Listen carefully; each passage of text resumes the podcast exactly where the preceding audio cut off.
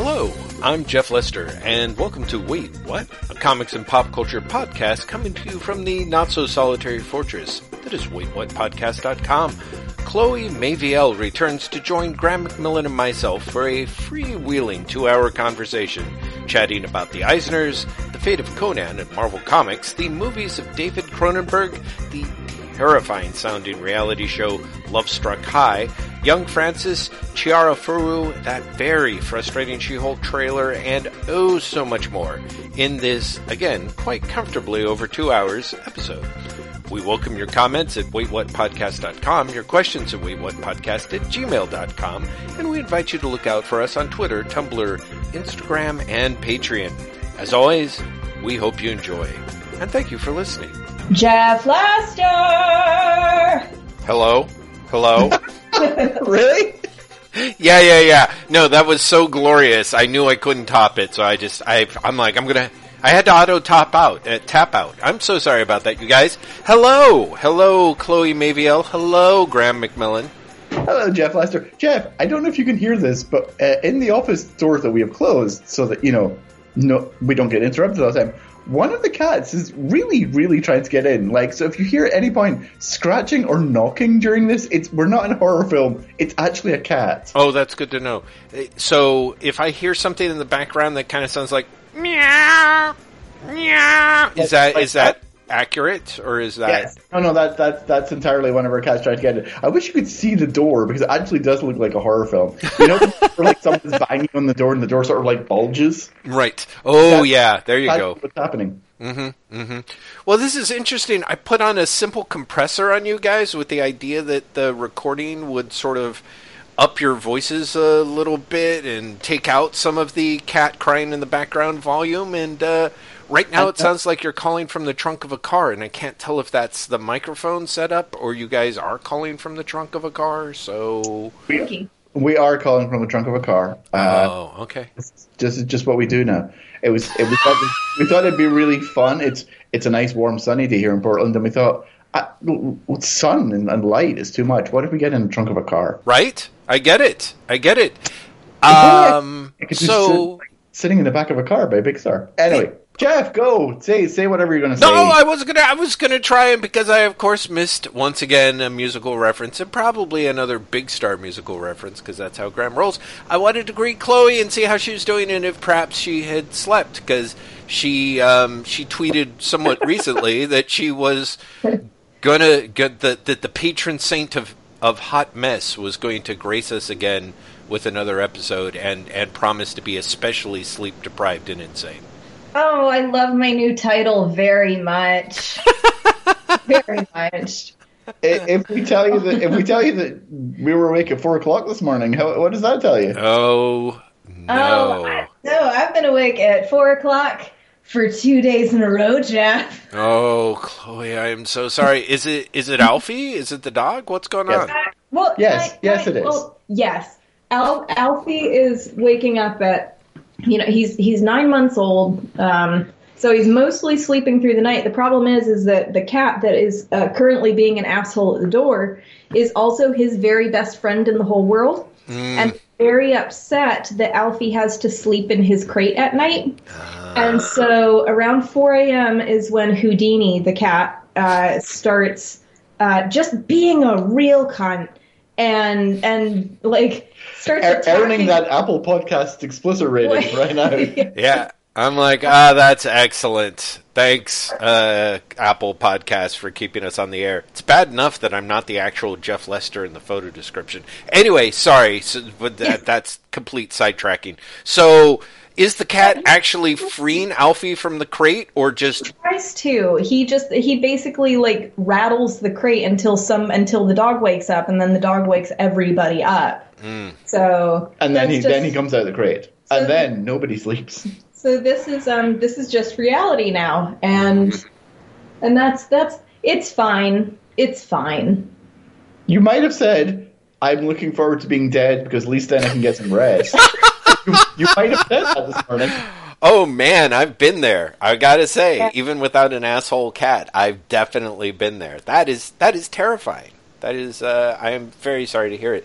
So there's no way you guys can't like sedate the cat, or I don't know, like. Wow, I can tell that you're an experienced pet owner there, Jeff. I am. I well, I have to say I'm kind of a Doctor Feel Good. You know what I mean? Like it's really a good thing I didn't get anything like a medical degree because my my first solution to anything is drugs. Well, no, I mean honestly, uh, we we've drugged Remy before, and the results have been glorious. And God knows, I think of it just about every night, even though we're not taking him to like the dentist for heavy surgery. I'm like, but he was so quiet on the trazodone. Why don't I just just put it in his cheese? He won't. He won't mind.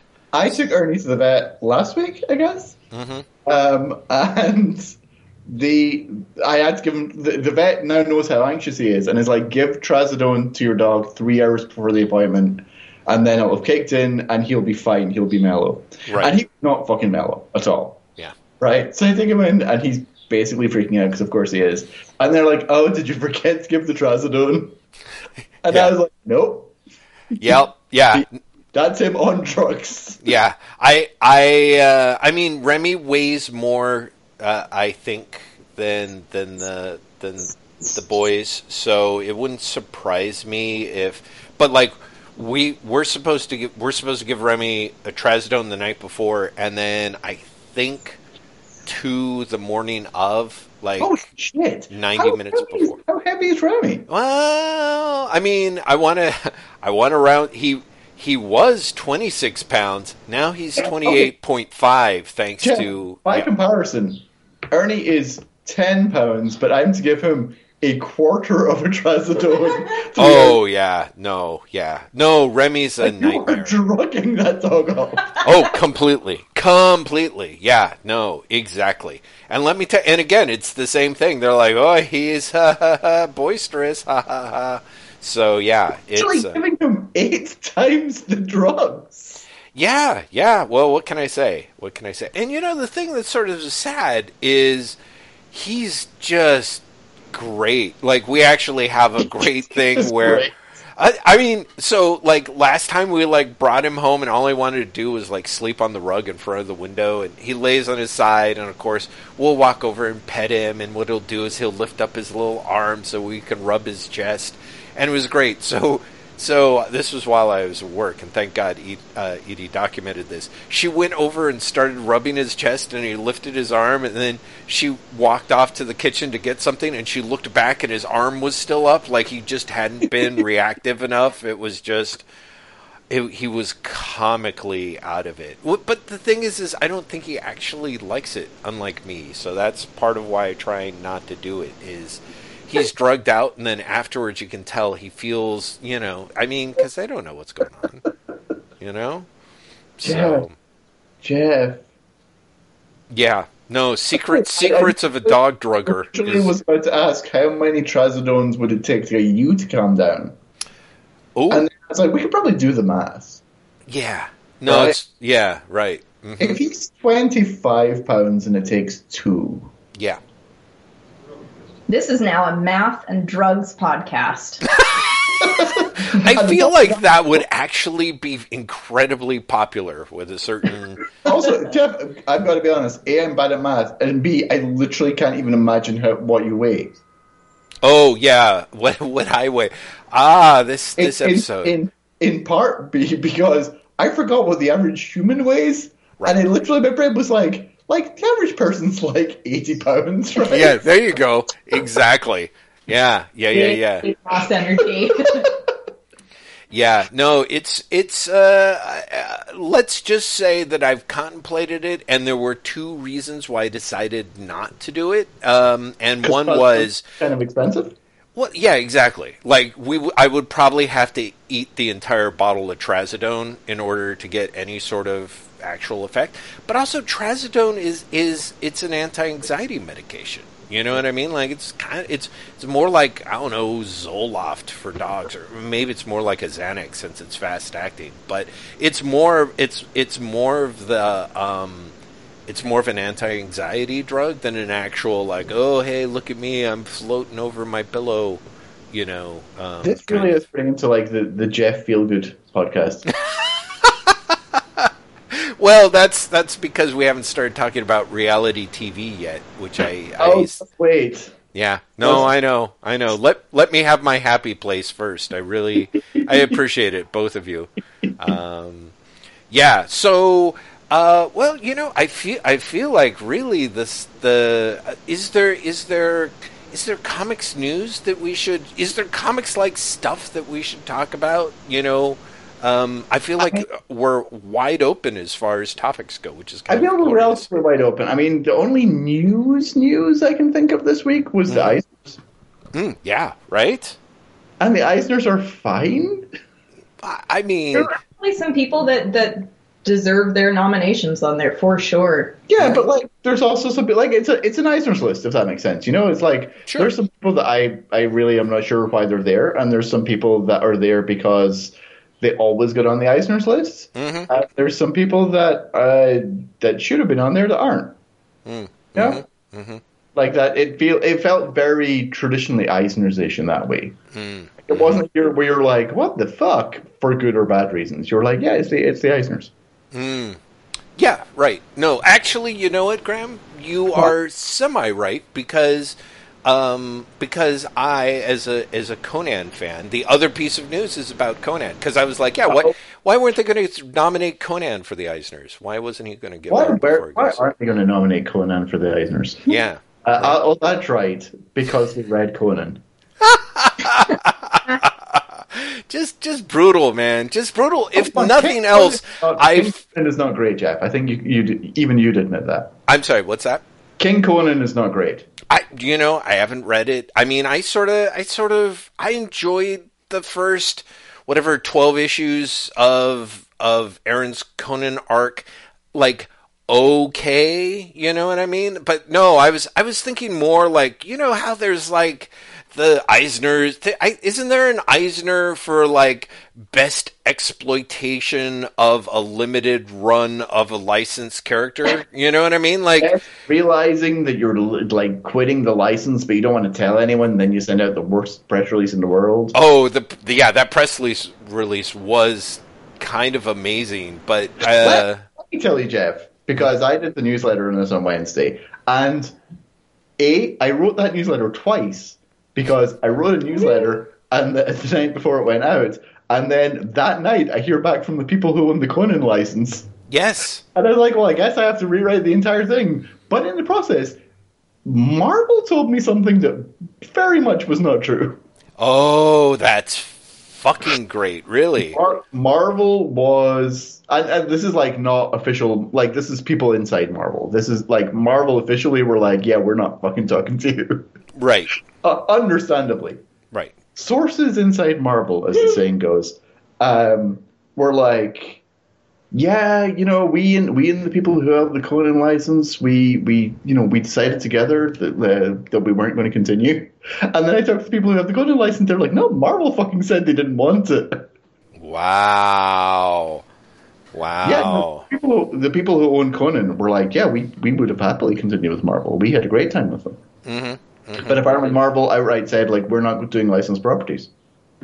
Yeah, which which is funny because I'm like, I mean, as you pointed out in your newsletter, like apparently licensed properties that they don't own via Disney, you know. Yeah, I mean, we'll see because they are still doing Ultraman comics. They just announced a new Ultraman comic. Oh yeah, that's right. Yeah, yeah, yeah. Um, so we'll see how true that is, or if they were literally were just lying to get rid of the Conan license. yeah, I it you know Also feasible. Yeah, it's it's not impossible, right? They Right. were just polite. Because the thing is, Conan launched really well and then tanked in terms of sales. Yeah, yeah, it just was not doing. Like Conan launched at like hundred thousand copies, and then like went by the end of last year was down to something like ten. yeah, And when you figure that Marvel's got to be paying for the to use Conan, right, like it literally probably wasn't making them any money. right, right. Yeah, like I'd be kind of curious. As you know, I was uh, I was a fan of the uh, first run of Savage Avengers, uh, and uh, you know, so hopefully they made themselves a, a you know wasn't like a net loss kind of thing. But but yeah, no, they they kind of. Um, they kind of brought back Conan, and then yeah, I think they just kind of botched it. I I think that Aaron was like, both sort of the right and wrong choice to to do Conan in particular, you know, and then they followed it up with Jim Zub and Zub, bless him, like I don't know, you know, it just it really was one of those weird areas where uh, I think the Conan license is uh, to to put it mildly, like kind of tricky. You know, like I, I just don't think that it's something that you can. Um... I don't. This sounds meaner than it's meant to. Mm-hmm. But as someone who has no real interest in Conan, mm-hmm. I don't know how you do Conan that sells to people who aren't Conan fans. Well, you know, uh, yeah, yeah, yeah, yeah. I think there's a dedicated Conan the Barbarian Yeah. fan base, mm-hmm. and I think they like what they like, and you have to appeal to them, right? Mhm. But It- yeah, it's it's if if you grew up with it and you grew up with some of the the older Conan comic, comics, which some of them are actually pretty fun. Um, then, are you outing yourself as a Conan fan? Absolutely not. Oh God, I just don't have the time. But, but like some of some of like the little one shot stories are really fun with the with the with the older ones. And if you grew up with those stories and you have like a good Conan reference, then sure. But yeah, but how otherwise- do you sell but to new people? but that's the thing, right? Like there's um I'm trying to think of a, a good I'm trying to think of a good example, but I feel like the whole like Conan the Barbarian general feel for what it is as a story concept is being done elsewhere better. By what? I Witcher? Sure. I Yeah. mean, I, I'm, I'm, I'm like clutching at straws. Surely there are comics out right now that are feel like a more updated and interesting version of that. Well, I mean, I don't know. I mean, And Jeff, you're the fan. Like, right. what do you, what do you want from a Conan comic? Well, you know, it's funny because reading a big chunk of them relatively recently, um, I have to say that surprisingly enough, I think I think that Roy Thomas was pretty great uh, at at doing a Conan thing, and it played into his his nerdy sensibilities really well in a lot of ways. Because because so a couple of things that he did was he had just a handful of stories and then you know there were there were the big thing of course is is like weirdly enough a lot of it played into the sort of strengths for the most part that that Thomas had because it wasn't the proper milieu in which he could reintroduce his beloved superhero characters from the 40s that he had grown up reading, he really ended up being like, okay, I've got this mythology that Howard had sketched out and had not really filled in a lot of the blanks and um and basically, you know, Thomas is is perfect for that kind of thing. You know what I mean? Like he's he's I a big You're dancing around the Roy Thomas is a big nerd who likes to be really anal and make connections. Uh, yeah, right. I mean, I, I, I'm, I'm not trying to dance around it. I guess I'm trying to really say that it Yeah, was, it was, it's a big plus where the Conan stuff comes along. Like a, a classic example of I- this. I, guess I guess what I'm asking is like, what, like if we are looking for something that does Conan, but isn't Conan, right. like what is that? well, Like, if something right. to be like uh, to be like knockoff Conan. Like for example, I've said before in the podcast, and, and like Glenn and I've had this conversation. Like one of the things I love about Static Shock from Milestone is that it's a Spider-Man comic, Mhm. Yeah. yeah. right? It's a really good Spider-Man comic. Mhm. Okay, so what's the Static Shock to Conan Spider-Man?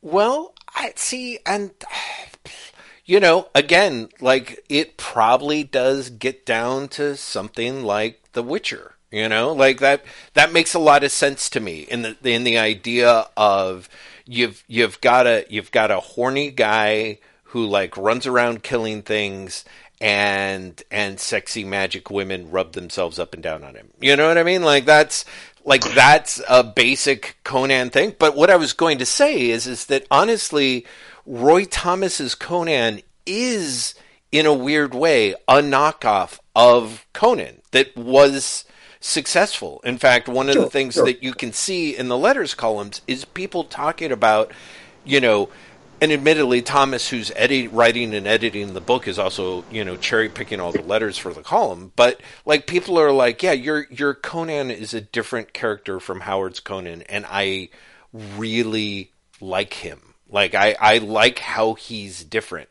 and there's a lot of things that Thomas did that what that were like okay, I'm going to try and plan out like an emotional arc for this character. And also, he's kind of constantly grabbing bits of Robert E. Howard stuff and working it into a Conan story because he had access to all that material.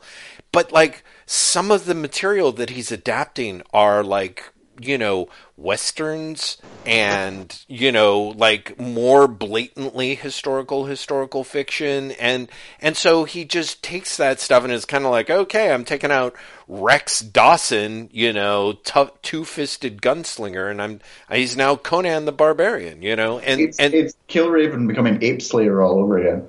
yeah, exactly, exactly. So th- there's there's a certain um, degree of like Thomas trying to like trying to have a certain amount of emotional fealty to the work, uh, to to Howard's work, but also feeling um, having the freedom to really use that as a jumping off point for the canvas. And so the weird part is I don't, and because that's quote unquote my Conan, I'm not sure how or where. I mean, I think the other thing that was kind of um, a big part of the quote unquote Conan success is Howard had sketched out um, a, a whole sliding scale of Conan's life, starting from you know young barbarian out in the middle of the woods to Conan, King Conan. yeah, to King Conan and everything in between. And so there was, you know, Marvel did take advantage of that, as did as did Thomas. And um, I I think that uh, you know, again, the fact that Aaron clearly was like, "Oh, I'm really into this idea," and in fact, that's unfortunately sort of his. Um, perhaps because of where he was at with Thor and everything. A lot of his Conan run, even before King Conan, more or less dips in and plays uh, pretty heavily with the end of Conan's life and the King Conan phase. Um, you know, in fact, there's a goofy issue that I was probably my favorite in the run, where basically Conan, who is this king, you know, is now a king and is stuck having to sign legislation and hear complaints and stuff like that. He basically becomes a superhero. He like dresses up at night so no one recognizes him, and then he goes and beats the shit out of people on the streets. And it was kind of like, oh, that's kind of funny, you know. But I mean, that's sort of, I think that's part of the problem with Aaron's run was he was kind of like, oh yeah, hey, here's something, you know, that Jason Aaron like, oh, that's kind of funny, and then you follow it up with the Jim Zub being like, oh man, let me tell you about last night's D and D campaign, you guys, and just I think both of those, I think that's the problem. Like Conan, also his success really came about where, um, you know, there, the, like suddenly high fantasy like came out and was like a big deal. Like Tolkien and then the Conan reprints hit more or less at the same time. And sort of sort of in the same way that the dearth of romance material really uh, stoked the fires of the the early quote unquote Kindle and ebook revolution like there was a period in the 60s and 70s where like Conan was right on, like right time right place um, you know, you had Barry Smith, and people just loved his work. And then I think, you know, uh, it, was, it was followed up by a very long run by John Buscema, who growing up loving and worshiping like uh, the Burne Hogarth Tarzans and and especially Hal Foster's Prince Valiant was just so eager to draw, do that material, and so there's just a lot of there's a huge love of it. And also how do i put it? There's it's kind of that thing of there's a real connecting tissue between Buscema and the newspaper artists doing um, historical fantasy strips that aren't quite as high fantasy, but because Buscema's also been doing superhero stuff, he's like, yeah, and I can totally have a flying frog monster in there and more or less make it look it part of the cohesive universe, so to speak. So I, I apologize because I feel like I'm just going on and on, and you guys, I just imagine two corpses who have died of boredom sitting at the other end of the microphone, but um, which is totally fair. But to answer your question, I do think I think sort of that Chloe's right. If you want to hook the Conan people, um, you know that that were reading it like I was way back when. I think the weird part is you've got to figure out a area of continuity that's not just at the end with the King Conan stuff and and just allow yourself to just build the crap out of that and then and then kind of go to town with it. But that's that's in theory what King Conan is the series. It Yeah. is later than anything that Howard wrote. Uh, very quickly, I want to say that you're missing the most important thing about John Buscema's Conan, that haircut. oh yeah, right. Which even as a kid, I was like, he looks great. Yeah. I don't give a shit about Conan, but he looks great. He has that amazing haircut. yeah. Like who who doesn't want that haircut? Um, yeah, I mean, are you going to buy the new Conan comics?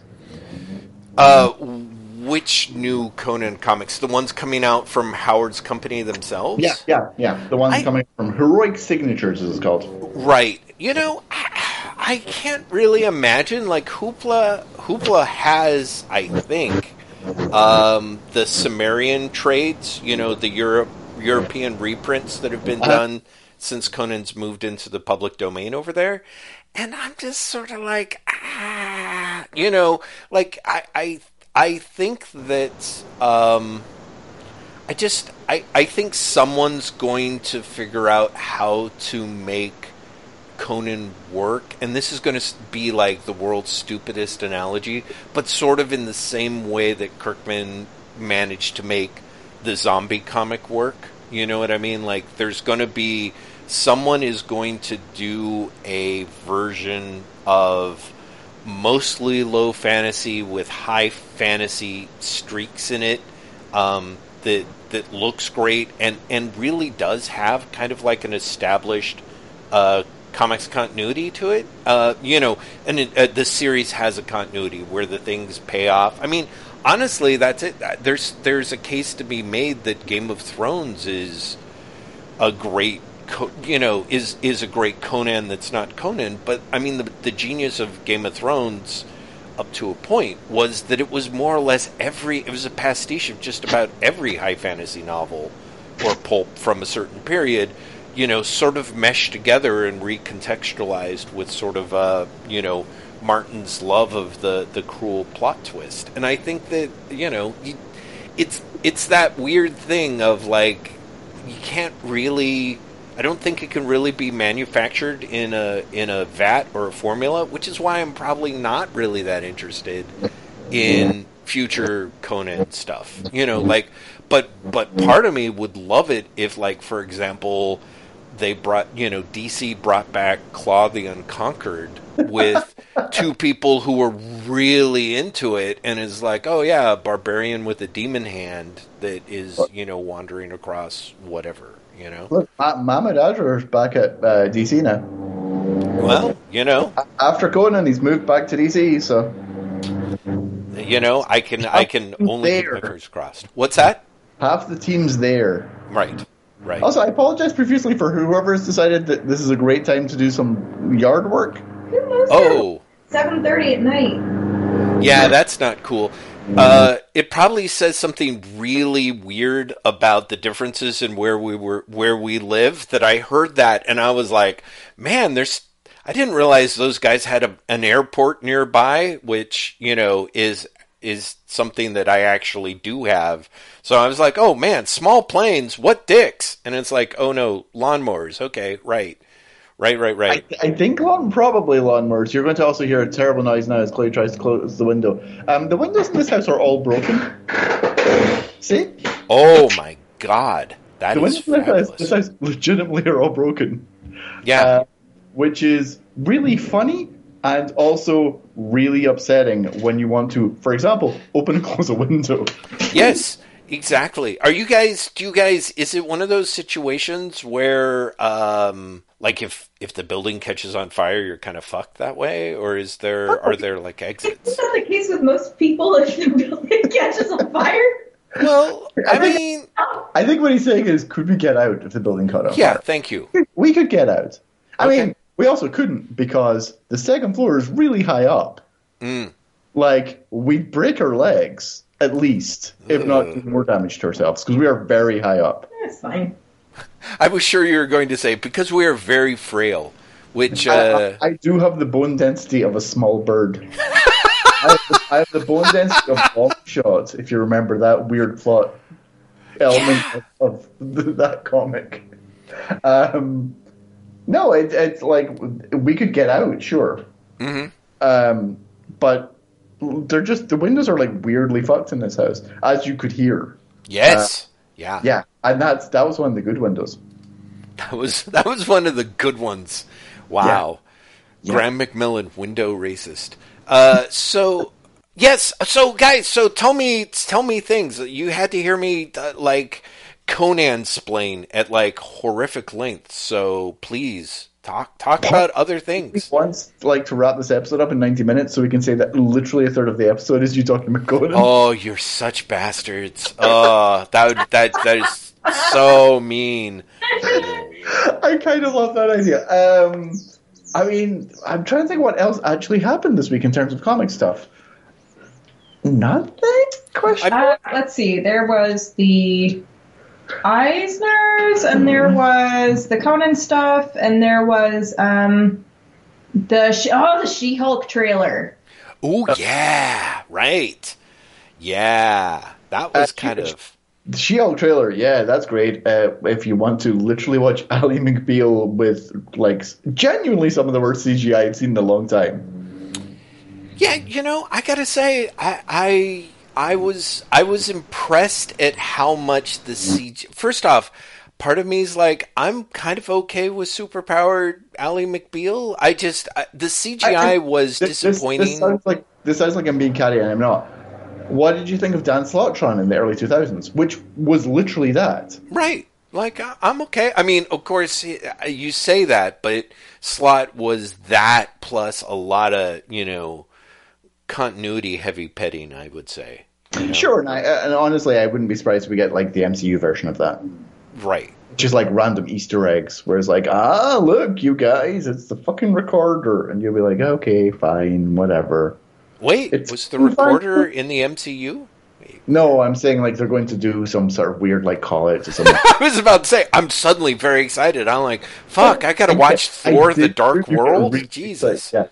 Um, Okay, but like the whole the whole th- I'm I'm you I have a you, feeling. you hated I- the trailer. You hated well, the trailer. for various reasons. But even if we're just talking about like She-Hulk stuff in general, or Dan Slott, you know, basically doing like big green Al- Ally McBeal, which is here's the thing, that's entirely fine. Mm-hmm. Like in my mind, I'm kind of here for Big Green Ally McBeal. yeah, I'm kind of here for her being like this weird, like like quasi funny, like sexually liberated, like modern woman. Mhm. But and it, but if you're pulling, but if you're what? I'm giving you a face. I see what you're saying, but the pro- my problem with the trailer was that it. Sorry. If you'd let me finish talking, maybe you'd Nah. understand why I'm. Oh, oh, Yeah. glorious! I. It's delightful to not say that for a change. How? Ah, my goodness, Chloe, patron saint of the hot messes. Please continue coming on to this. He's like, I'm gonna interrupt the middle of your sentence to tell you how you're wrong, and I'm like, haven't even gotten to my fucking point yet. Yeah, yeah, yeah. But he's sure he knows. And to be fair with me, I'm slow moving, so he's usually right. But not you. Keep going. Go to the corner. no, but here's the thing. I'm o- corner. I'm okay from draw. or I'm okay with drawing from this, like you know, sexually liberated, super funny modern woman out on the town doing lawyer stuff. Like that's all great. And if you're pulling from that era of of She-Hulk, that's cool too. The problem is, is that unless you actually do something with it, all you get is that fucking trailer. Mm-hmm. Does that make sense? Like, like that's the most cookie cutter, just like Shrek, Ally McBeal, gatekeep, girl boss, gaslight. Like, just I, and I, I, it's it's just annoying. There's so many like the uh, there are so many things that you can do with She-Hulk, and there are so many uh, things that can be. Was it Mariko Tamaki who did uh, who did the She-Hulk run that actually made her like interesting and also big? Thank mm-hmm. fuck. But like, but really interesting and more well-rounded, and yes, like lawyerly and funny and kind of horny and all this other stuff. But she like there was something to those things other than hey check out this funny horny chick right right which there's a lot of, there's a lot of value in those things but if you don't do anything with it then it's just flat and oh fuck the MCU has so much money. Marvel Studios has so much money, and I genuinely have no idea how we keep ending up with trailers like that and with show concepts like that. Mm-hmm. Mm-hmm. It is like 2022 why? How? you know, I, I, I, I, I definitely hear you to the extent that I think that there is an explanation, and I'm not actually a good person, maybe to to to to make this supposition, since I, I myself don't watch. Like it, it feels like TV made by movie people that have a condescending view of TV. You know, uh, at least at least some of those things. And I, you know, I could be wrong. Like Loki was perfectly fine in a in, a yeah. I enjoy a good BBC, you know, Sky TV five part Doctor Who thing every once in a while. You know, but but beyond that, there's certainly that level of uh, you know, they're kind of trying to do these these hybrid things, and I guess in a way, there's part of me that sort of wants to, you know, support that or get behind that because I kind of feel like the TV stuff is their attempt to to kind of do their interpretation of the weirdness of the Marvel universe without having to quite put as much fiscal risk um, into it. But um, I think the thing that actually sucked about the She-Hulk trailer was um, kind of, and I think I, I think it's sort of the same thing that you're saying, Chloe, but maybe just slightly differently. Which is, I really I feel like I feel like I feel like ripped cut women are in right now. You know uh, what I mean? And so it seems really odd that that that you know if nothing else, in theory, TV and movies are supposed to kind of be paying attention to, you know, the whole like what's big now because they're trying to figure it out, you know, six months earlier, nine months earlier, and if they really figure things out to to that degree, it's kind of like, oh yeah, it feels of the moment, and and I think there's a lot to be said with the, you know like I mean, like they uh, the actress whose name I can never pronounce correctly, the orphan black woman, unbelievably talented. So like, part of me is like, that should be great, and I'm I don't think that they should have cast like I don't know, uh, uh, who's that horrible right wing woman uh, that was on oh, the Mandalorian. Gina Carano. Yeah, you know, like I'm I'm sort of on the one hand I'm sort of glad that they but you know, Mark Ruffalo isn't cut either and like the Hulk has, you know, muscles on top of muscles on top of muscles, which because they reused those assets from the movie, so I'm assuming he looked a million times better than the CGI for the She-Hulk character, probably even before the artist got told that she was too bulky and like redo all of her proportions. Don't you guys have slider bars for that? You know, or whatever that the producers told them. So I think that's the thing that sort of weirded me out was that She Hulk, by having so much Hulk in it, which kind of makes sense, but also having the Hulk CGI look so considerably better, it was kind of like, and this is this is going to be a reference that uh, God help me, I'm I don't expect either of you to really emotionally resonate with. But it's kind of like if they did the Six Million Dollar Man and the Bionic Woman, but they only gave the Bionic Woman like a tenth of the budget. You know what I mean? And then and then had them team up, and it's just it feels. Um, it just they just did a great job managing to hit all the wrong buttons with it, which is really a shame because there's I think there's some real charming source material to it, and I think I mean honestly, again reading that that uh, that first uh, Marvel Masterworks of the first ten issues of She-Hulk or whatever, I'm like. That book was a fucking mess. It's kind of a miracle that anyone was able to make any hay out of that character whatsoever, you know, because it's just, ugh, ugh, ugh, Skeeter, you know, so, or whatever his name is. Is his name Skeeter? What's the name of the guy with the mustache who looks like he's selling weed, who's Jen's I next door neighbor that he falls in love with? remember that. Graham, I only read him like two months ago. It's not that hard. Skeeter, Skeeter was the name of um, uh, her her arch villain from Secret Wars. It was? Yes, Skeeter is the name of, of the Absorbing Man's uh, Girlfriend Uh, or, yeah, or yeah, yeah. or wife, I think these days. Wow. Okay, wait. Then what was? Okay, hold on. I I won't I won't bother. Please, I very much hope that some She-Hulk purist is going to sit down and and set me right about this. So. Um, also, not really germane to the conversation, but Chloe, if and when you start your post-punk band, I really do hope that it was it's called uh, what was it? Gatekeep Gatekeep Girl Boss Gaslight is such Yes. a good. Oh my god! No, poor poor Graham has had to uh, listen to me talk about this She-Hulk thing, uh, specifically the size of She-Hulk in that trailer, Yeah. as well as uh, Natalie Portman uh, in the Thor trailer. Because let me tell you, um, uh, as it's it's been said on the podcast before, uh, I do a lot of weightlifting and uh, have uh, am am some, something of a big bitch myself. And let me tell you, like, not only uh, I, I'm so sorry you have to hear me rant about this again, but like, it's such. I got so angry at that trailer, not just because it looks incredibly flat, but because like, it's it's it's She-Hulk.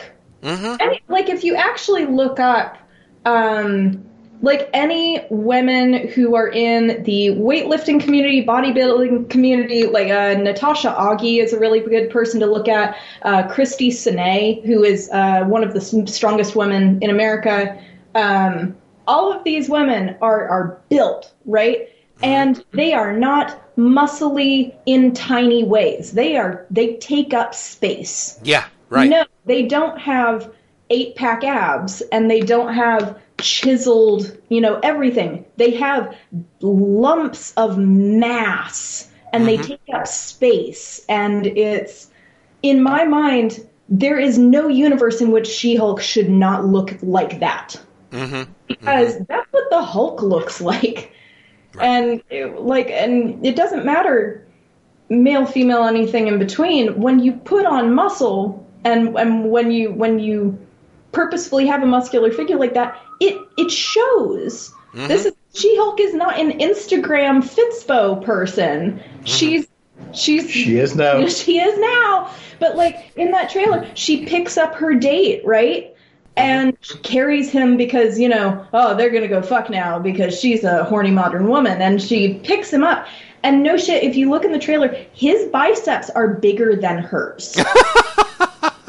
and I almost threw the laptop across the room. Mm-hmm. Because I'm just like, it just makes me impossibly angry. And don't even get like, yeah, on, on, T- t- what- tell us how you feel about Natalie Portman as I Thor. swear to fucking God, if these, you know what? I'm gonna turn my hater dial down. We yeah, don't yeah, need, yeah, yeah. We don't we, need. yeah. You, you, No, we do. Hey, come on, Graham. Like, come on. need Just, sorry. of This dancery right now. We don't.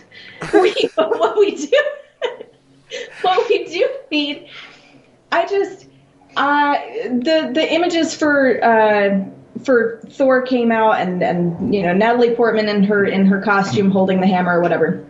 and she has the mildest Yeah. uh, delt definition, Mm-hmm. and it looks like, at least in my mind, she picked up a weight a couple of times, and that's great. She looks good. Don't get me wrong. She looks like what most people consider when when people say they want to be toned. That is what I think of. Is mm-hmm. what Natalie Portman looks like in this film. But when I think of somebody playing like hot femme Thor, I I better see a bicep bulge. Right. I better see like some shoulders. She's gonna be slanging that thing all over the place. She needs to have some good shoulders. So like everybody thirsting so hard for Natalie Portman, who basically is like. Uh, it's it's another one of those things where it's like Jesus, just just let women be big. Let women take up some fucking space. They're supposed to be heroes. Like let them be big. Your your upset when that trailer came out was actually not about the trailer at all, but was about all the people who were like, "Oh my god, look, she's muscular and thick," and you lost your mind. You know what? Yeah. part of the problem is though and this again like i'm i'm not small like i'm i'm short but i'm not like a small person and a lot of women who who regularly like put effort into into lifting weights are are not um it's it's not about being small. It's about it's about getting bigger. It's about gaining mass. It's about being, and more importantly it's about being stronger in whatever shape that looks. But like it's this whole thing where when people say, "Ooh, I love thick girls," "Ooh, I love muscle mamas," and all that stuff, what they're actually saying is, "I like skinny women who are a little bit less skinny," Mm-hmm. Mm-hmm. and that's bullshit. Because I cannot tell you the number of people who will say, oh, you look like a man. And for me, like, I'm like, mm, tell me more, gender euphoria. And then there's or like, or you look too big, or, uh, if you lift weights, you'll get bulky. And Right. it's, it's like, man, fuck, fuck off with this whole, oh my god, she's so stacked, she's so buff, both for She-Hulk and for like Natalie Portman, right? And it's just, it's just oh god i cannot I, I don't even really have the words to describe just how frustrating that is. Like until we can until we can get um you know bigger women uh bigger people people with bigger femme bodies in general seen as like hard hard workers who are who are maintaining a, a really really impressive physical feat. Like don't talk to me about how skinny girls are buff. I don't want to fucking hear it. So what we're saying is day one in the theater for Thor 4, Jeff. Um, but also, if, if if something terrible ever happens to Portland, if you ever turn on the news and they're like Portland, Oregon has been destroyed in a in a nuclear explosion, uh, first thing you should do is to see that if they've announced a casting thing for Big Barda. Oh Uh, yeah. It's turned out to be like you know someone absolutely tiny. Yeah. because- Right. Because you'll you'll explode.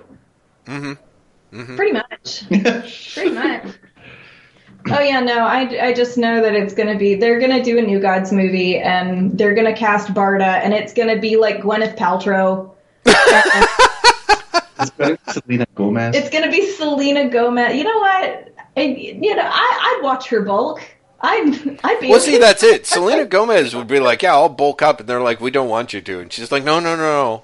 I'm I'm taking this seriously." Look, Well, this this house is pro Selena plus chef and only uh, murders in the building. So Yes. sure, we'll, we'll watch Selena Gomez try and bulk up. Yeah, yeah, absolutely. I get it.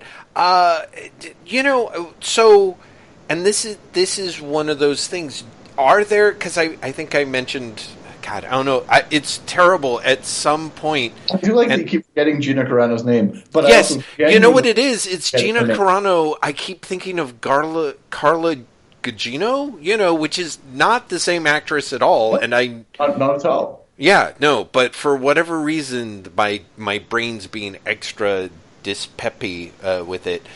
Is are is there a is there someone out there with enough bulk who has enough talent? I mean, I feel like this is one of those other things that's rough. Is like, I mean, I don't know. I you you guys are into all kinds of crazy shit. So maybe you're both into wrestling, and Graham has made it a point never to tell me. But like, as far as I, I don't know enough about wrestling to know like, oh yeah, there's an actual super strong woman there who clearly has a strong enough sense of kayfabe that they could probably, you know, transfer that to actual acting chops on screen. But I mean, I don't know of anyone. Do you guys? Again, it's that. Like Well, I'm like, I, I don't I don't follow professional wrestling at all, but I think it's amazing, and there are definitely some like super hot, super buff women uh, in professional wrestling who could probably pull it off. I also think, like I said before, like some of the, the people that I named before, they're just you know they're weightlifters. But here's the thing, with with stuff like handling the MCU and handling superhero properties, I think part of the problem is is that that Marvel is unwilling to reach out beyond the big names. Which is ironic because when they got started, it wasn't the big names. That's how they got it cheap. And I think Right. that like, I think it's a problem of a uh, there really not being a large, um, honestly, a, a large large large women appreciation.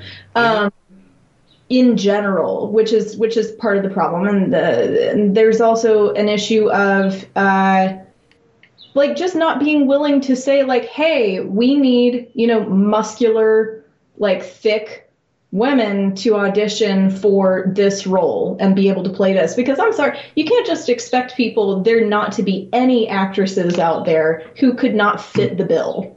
Well, but also like a you can cast quote unquote an unknown, but b you know for male actors the expectation is just that they'll get whatever size to be they need to be for the role. Exactly. Like think about Chris Pratt. Chris Pratt was not like Chris Pratt was a fucking mess before Guardians of the Galaxy. Well, that's an ugly standard itself, though, too. Like the, the Well, what they have to do to get to that shape yeah, is not I mean, good. here because what what a lot of folks don't realize is that in order to get um, what most people think of as shredded, like think think of um, the other Chris, the Chris, Captain, uh, the Captain America one, that one. Yeah, Uh, the other it- Chris. the other Chris. What um, Chris Hemsworth? There's three. Yeah. I was about to say the other other Chris, as I Oh, sometimes think of him. Chris's Then.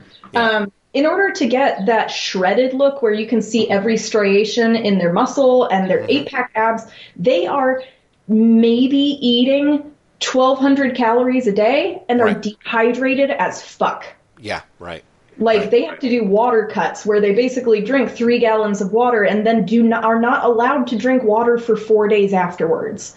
Like it's that that's how water cuts work. That's how getting shredded for bodybuilding works as well. Right. And for like proper competitions. And so it's also the like the expectation of you have to be muscular, but you can't have any shred of fat. Fat and muscle do not go together, period. Right. But that's, I mean, that's kind of the standard that's been around for ages and mm-hmm. ages and ages and ages.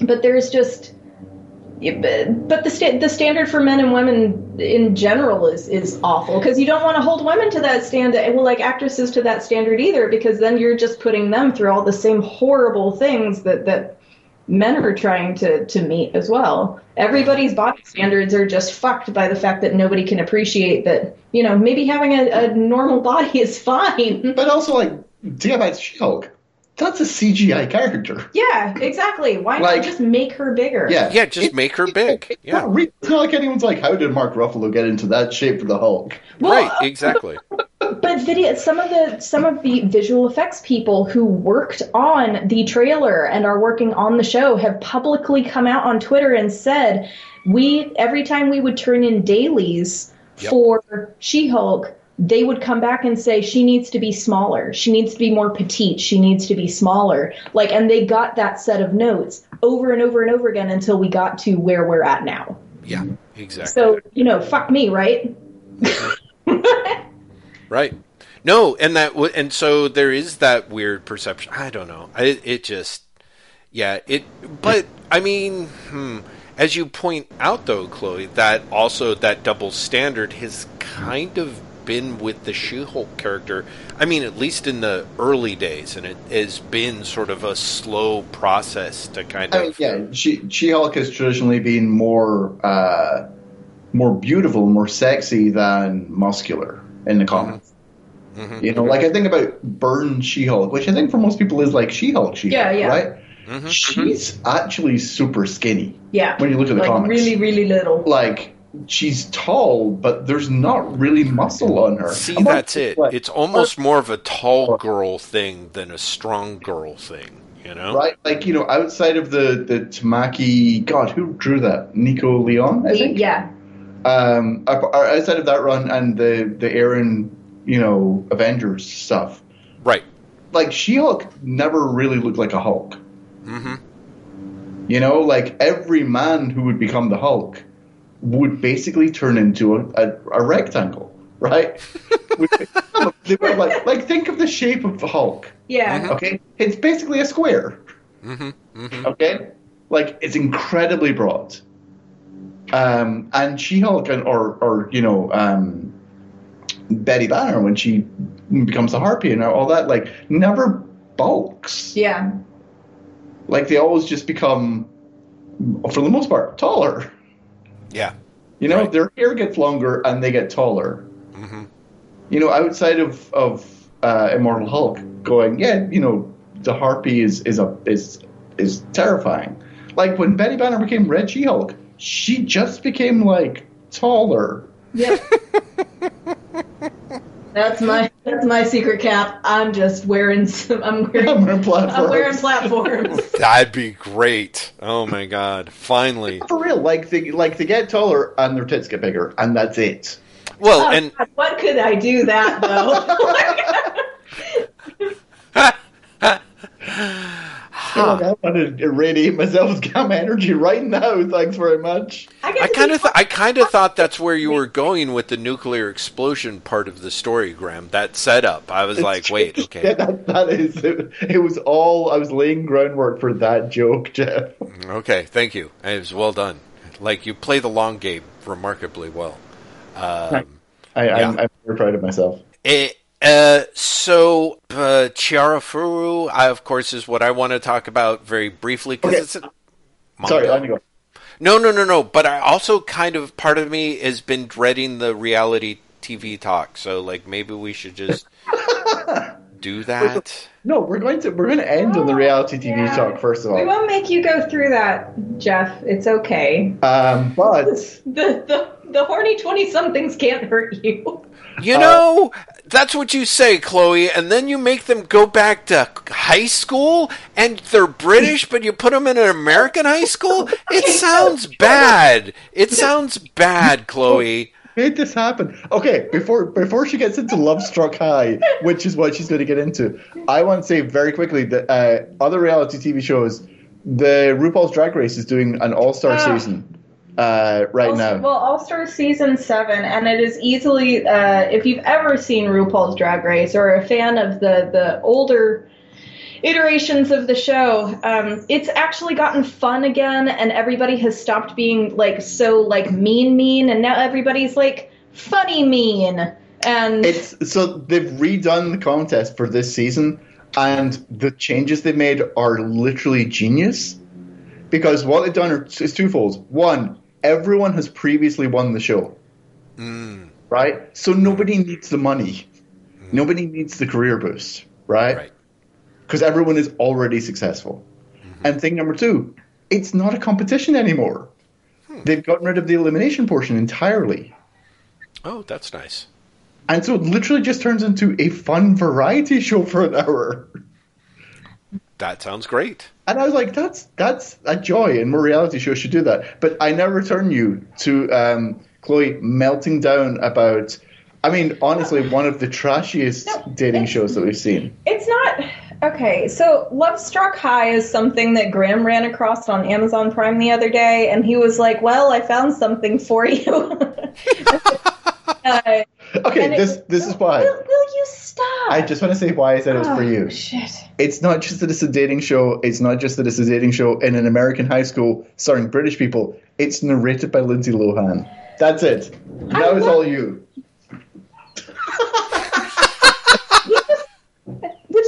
Would you? Believe He just he took that nasty office chair and rolled his ass over here to interrupt me to say what I was going to say, and then said it's all you, and then rolled away.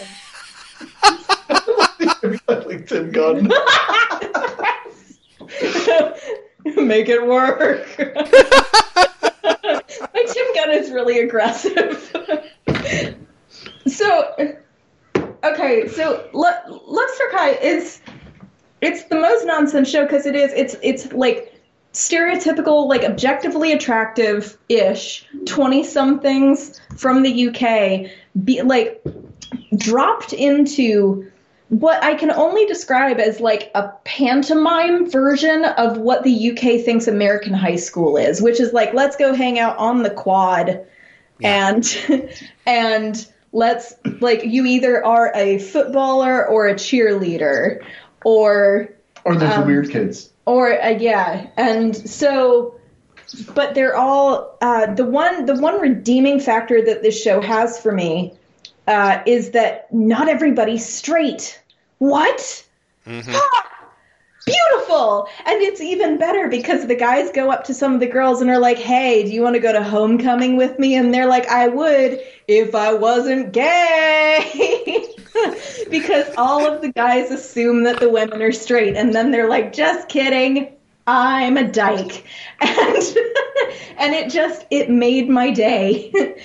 And then of course all of the lesbians figure out that they uh that there are other lesbians and they just kind of like light up. Like little Aw. fireflies. And uh, there's this one stud on there that I'm in love with because she just cannot handle herself. Uh, and okay, anyway, so the the whole Just going the, up in your fanfic. I know I'm feeling my fantasy, okay, and Is that an actual expression? what? Is, is I'm feeling my fantasy? Is that is that like an actual thing, or is that just a, Oh, it's, a, a term? very much a thing. Also, I've been up for 16 hours, so nobody cares. It's so what happens. What happens in this show, Jeff, is you have to invite people to dances, and you have to like go to class, but the classes teach you how to trust people and how to be in love. I just they make you do trust falls off of like cafeteria tables, and I love that for me. So, so And- Jeff, I, I'm going to wheel in now to hmm. interrupt to say two of my favorite things about this. Oh, but no, can I say? I want to say the part that they say it's an American school, but it's actually filmed in Devon.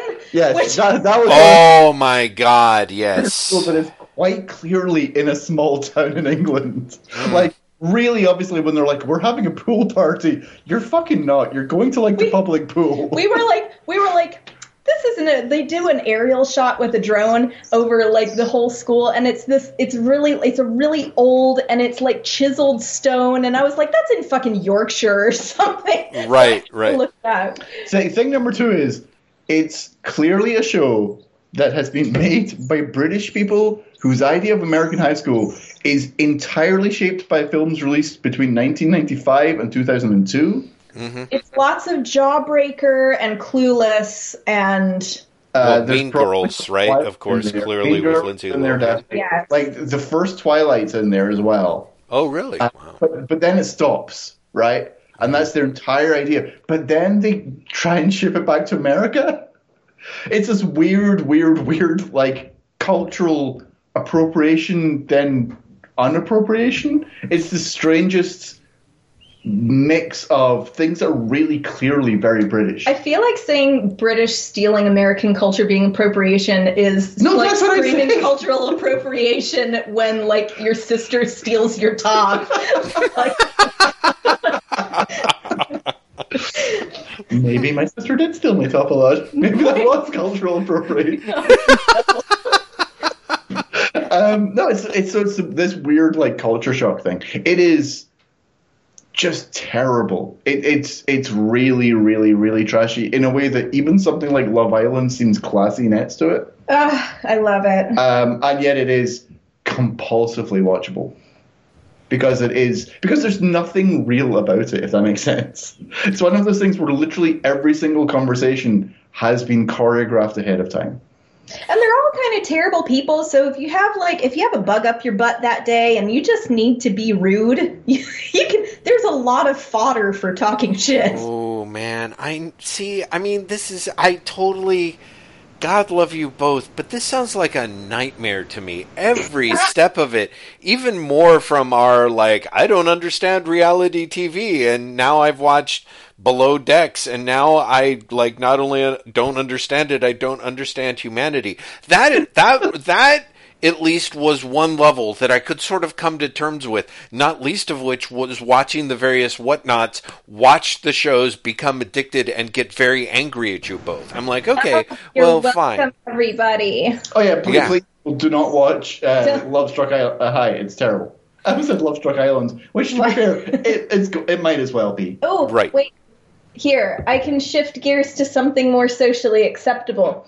Jeff Lester, Yes. how do you feel about the new David Cronenberg Crimes of the Future trailer? Oh, you know, it's so funny that you uh, said this, uh, Chloe, because I have to say, I think Graham tried to warn me about this maybe a week or two weeks in advance. Like, we were talking, like, offline, and he's like, uh, well, Chloe just saw the new Cronenberg trailer like 72 times in like a 40 minute and will not be quiet about it. Let, so, let you, first of all, I didn't. She's giving me such a face, and so thanks for making up that thing that she's now mad at me for that I didn't do. You did. You said she was totally, and you. No, even, I, thought you said- even I warned me she was going to be talking about it.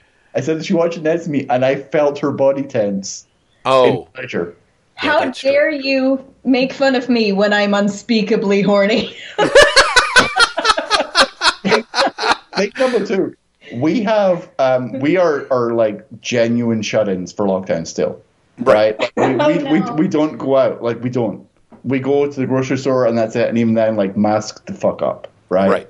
We when we drop the kid off at school, masked up. We can pick him up, masked up, and that's it. We don't go, We go to. Movie Madness masked up. Yeah, we, go to, we occasionally go to the video store, masked up, like, but that's it. We do Right. not like go out to meals or anything like that. Yeah. Um, thing like uh, uh, everything everywhere all at once came out in the movie theater, and both of us were like, "Oh shit! I really like. I it. really want to see that. Really want to see that. Fuck! I really want to see that. But I'm not going to a movie theater for it. Like, Right. not. It's it's not. It's not worth it. It's not yeah, worth the it. same. Yeah, yeah. Uh, and so, of course, yesterday Chloe's like, "I bought our tickets for the Crimes of the Future premiere." See, but what's worse? What he's not saying. I'll, I'll, I'll, I'll, I'll totally dunk on myself. Here's the thing. I'm, I'm going to get an early press screener for work, so I don't have to go see it in the theater. But I, you like, also have to go see it. I also, I have to.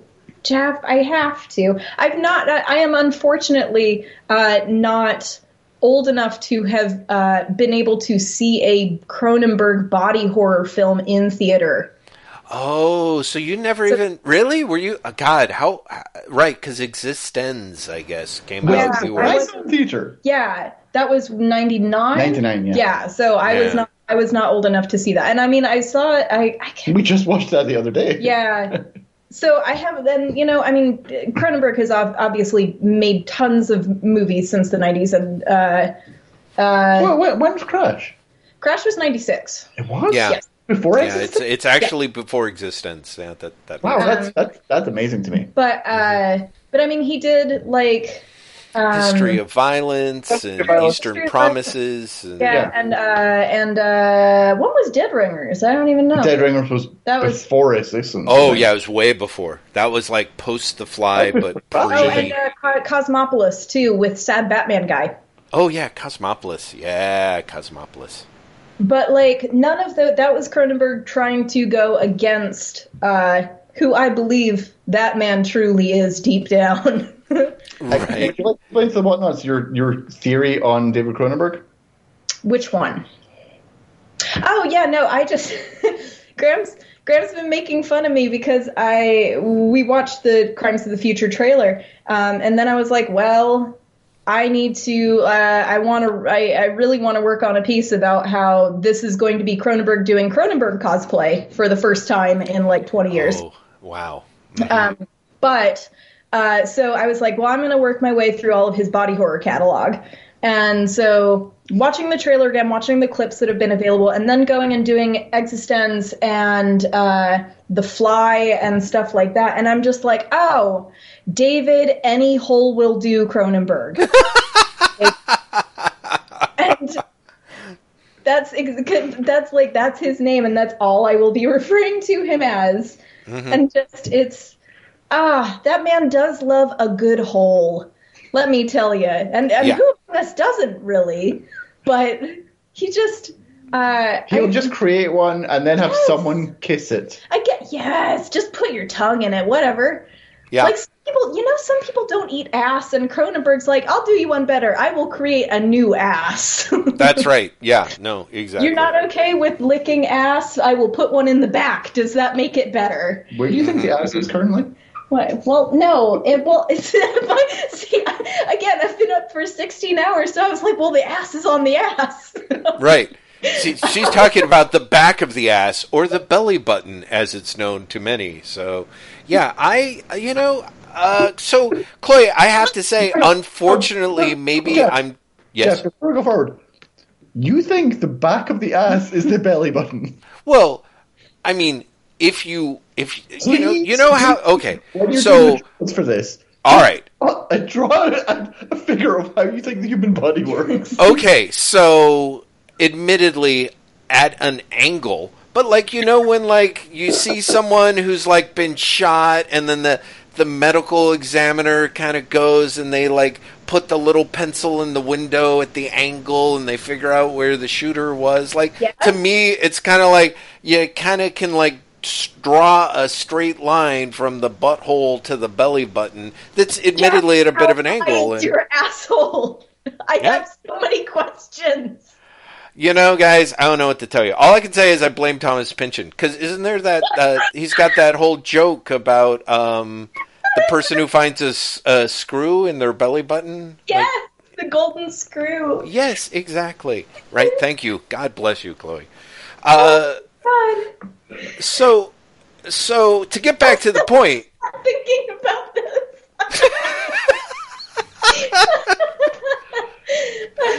oh God! No uh. wonder that bidet you sent us was so big and flat.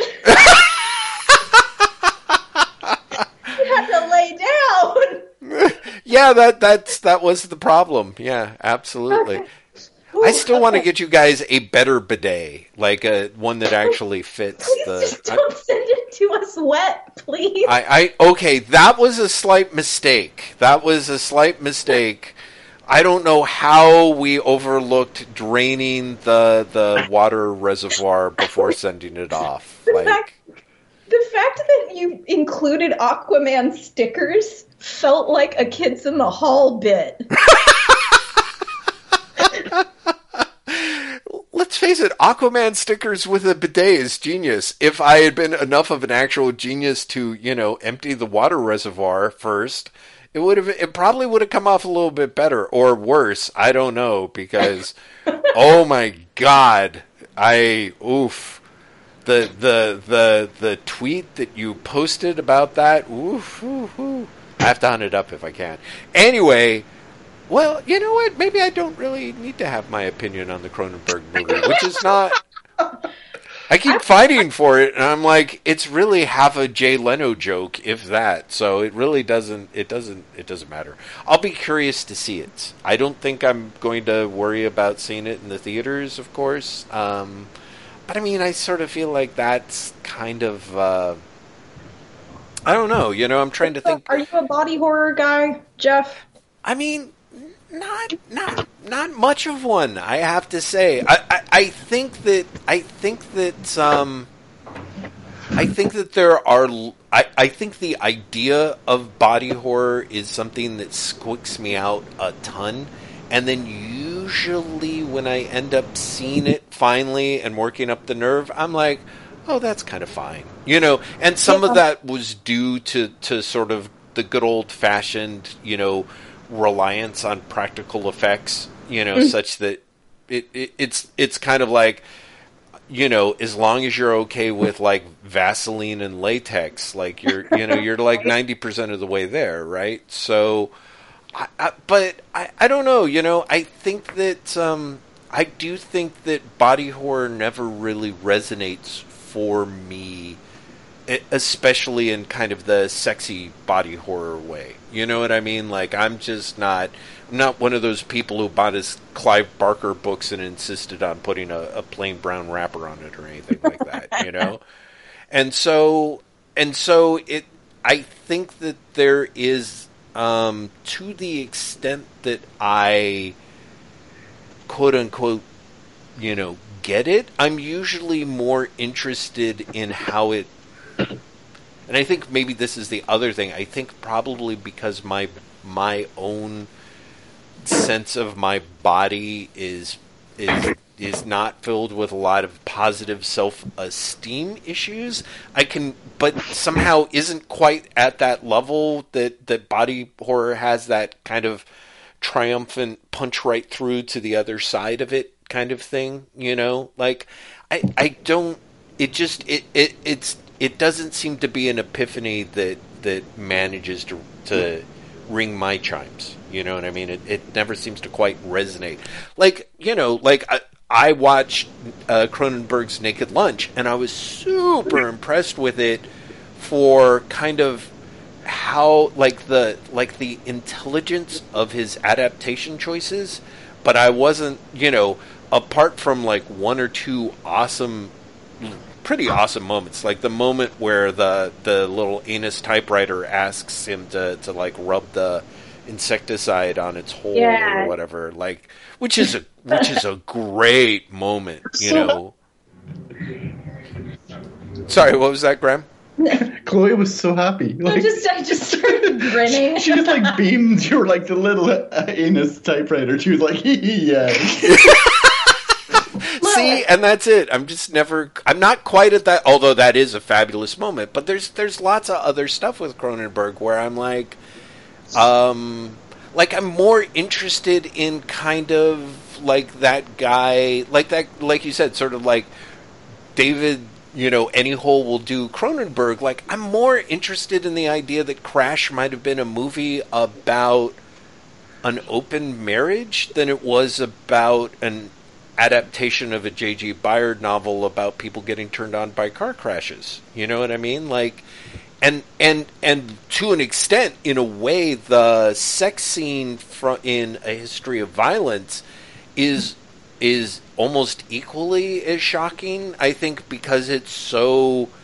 Uh, it, it's you know it's a couple talking dirty to one another and and and dressing up you know and and it's just it's very frank. And i guess that's one of the things that sort of is interesting to me about cronenberg and also a little frustrating is i kind of there are times where i feel like you know his like any hole will do and therefore like i'm going to give a shout out to uh possession the same way that it's you know gave a shout out to me. Uh, it is sort of uh, instead I find myself being like, yeah, I kind of want to. I would like to see Cronenberg do him do some sort of like again, and I could be wrong because he's being oblique about it. I'm sort of like, but what, like, what, what is your stand? And maybe I'm wrong. Maybe it really is like, no, I'm, I'm totally into people who have names like Bob Tomaine, you know, talking about how like they now have sex with their knees, and I'm like, I mean, I guess that's cool, but I'm, I'm way more interested that David Cronenberg, at the age of you know 75 or whatever, looks ridiculously down to fuck, and yet is also been in the same marriage for like decades, you know? And so it's kind of like what like what's going on there? And so I I always feel like Cronenberg is like a really smart observer that also kind of weirdly puts up a lot of emotional distancing from who he really is or might be. And that's totally cool. That is absolutely 100% a viable form. I think I'm very, um, uh, you know, very boring. I'm very vanilla in terms of my literary criticism, Chloe. Uh, and so it's very hard for me to be like, well, but, you know, if you're not, like, if you're actually hiding, revealing yourself by you know, kind of doing by by putting a transgressive pose up in front of it. I'm not sure how I feel about that. You know, Well, What's really funny is you you say that you don't feel that uh, Cronenberg like uh, reveals himself, and I I find that fucking fascinating because not only uh, with his films, but the way that he talks about like how he's come up with the ideas or how he adapts certain ideas. Mm-hmm. Um, I think they're extraordinarily revealing, particularly because he doesn't. Um, it's not something that play he he purposefully plays for shock value. It's uh, it's this idea that you know sex and uh, desire and taboo and pain and emotional pain and, and particularly emotional distance um, mm-hmm. are like just a part of human nature and not a, but but also that like horror and the erotic can be vehicles for so many other emotions mm-hmm. and uh, I, I, think like Crash in particular plays on that really, really fucking well. Like the the sex scene between um, what's uh, James Spader and what's her name, Catherine Unger or something like that, Carolyn. Uh, Deborah Unger, I think. Deborah Unger, so, you know, something like that. Um, the the sex scene where where they're they're fucking and and James Spader is entirely silent and she's talking to him about you know mm-hmm. about Vaughan and you know all of the like weird erotic thoughts that she's had about him it it plays as really really awkward mm-hmm. and it's so purposeful because that's a whole scene that shows just how distanced that open marriage is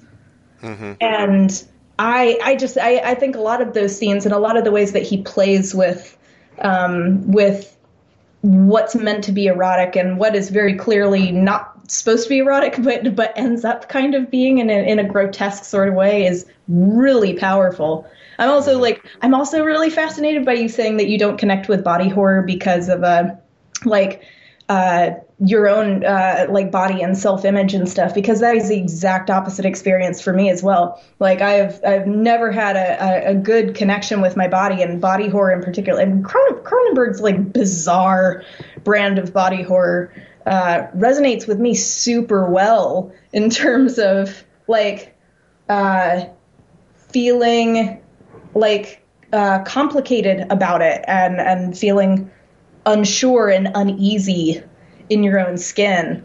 Mm-hmm. So I'm I'm just I'm entirely fascinated by by our uh, by our opposing opposing views on this. right. Well, I, I mean, I think I think I mean, I very much think that it could be that uh, I feel like I just inherited too much of, you know, kind of my mother's waspy um, patrician distaste. That, in in other words, that it's like like I'm almost tempted to say like I feel like you really transcend that stuff because I feel like I have what the what the French would pin down as kind of like a traditional bourgeois, like the the the discomfort ends up rolling at some sort of level of um, I I veer off or I shut down because it's because it's dangerous to my class status or something like that, and therefore I don't really ever get to that level of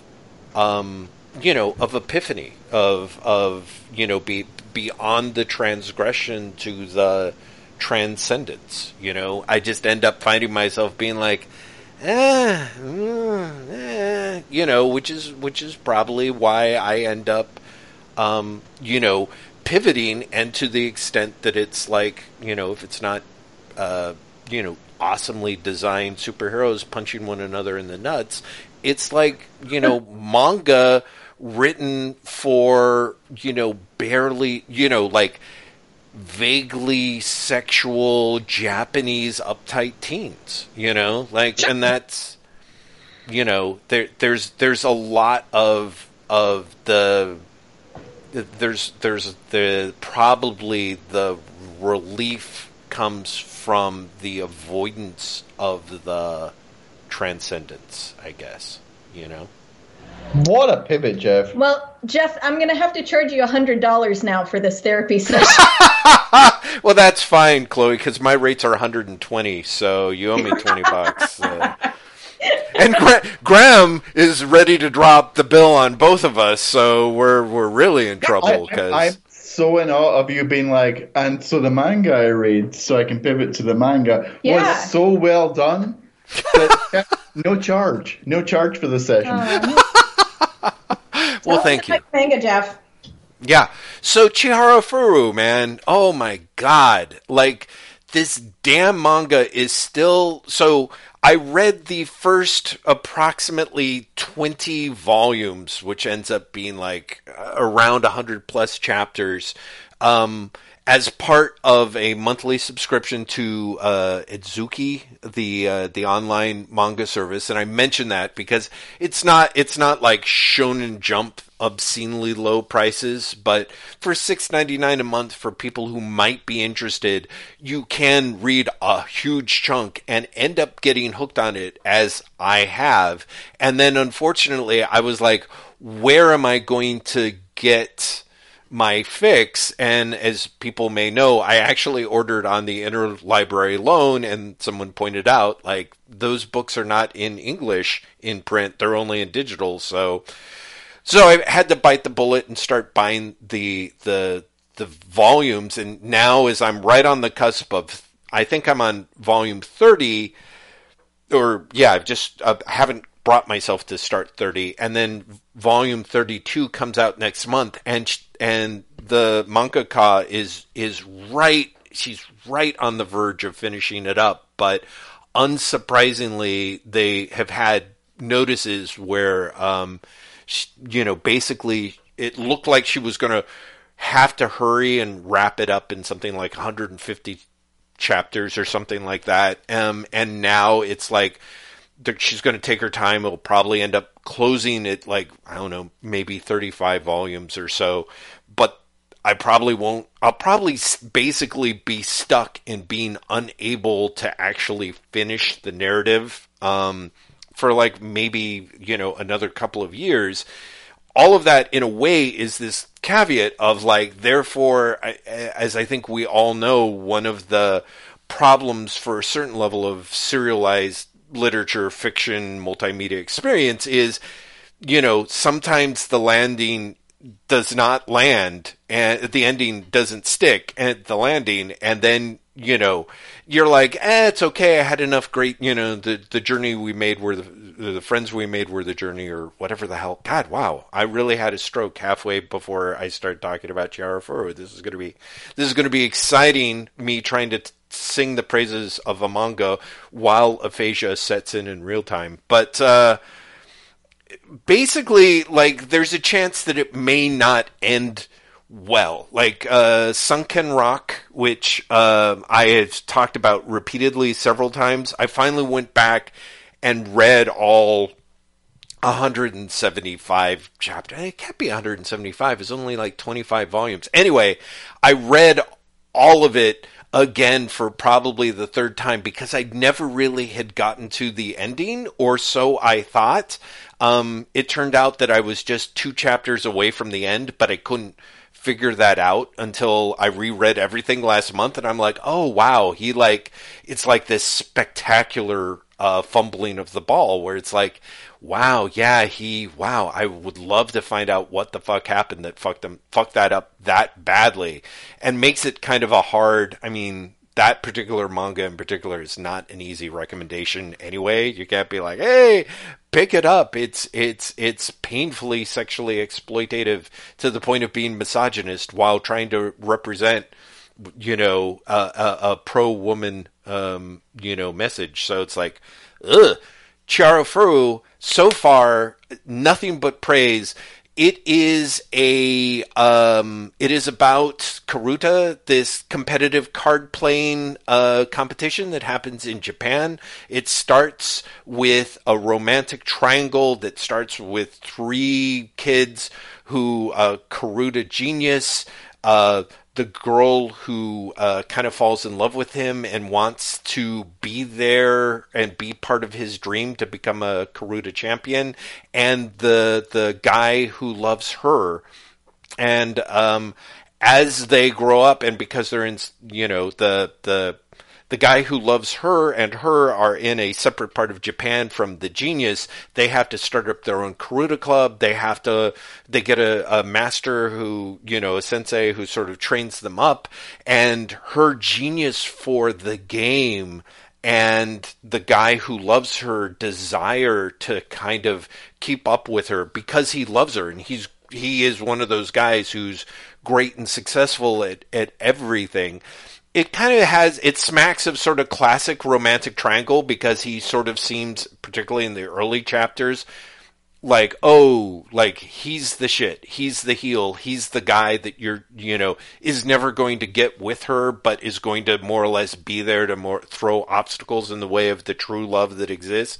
And in fact, what ends up happening is just this huge uh, immersiveness. Like, not only do that those characters change as just in like, there's just a lot of um, gradations of shading. The the guy who loves her ends up being like just one of the best characters, like just ever, because he is um, somebody who is so driven to basically that classic trope of someone who doesn't see themselves as a good person but wants to be a good person for the per- the good person that they're in love with and the layers of that and the self-doubt and all that stuff that is amazing.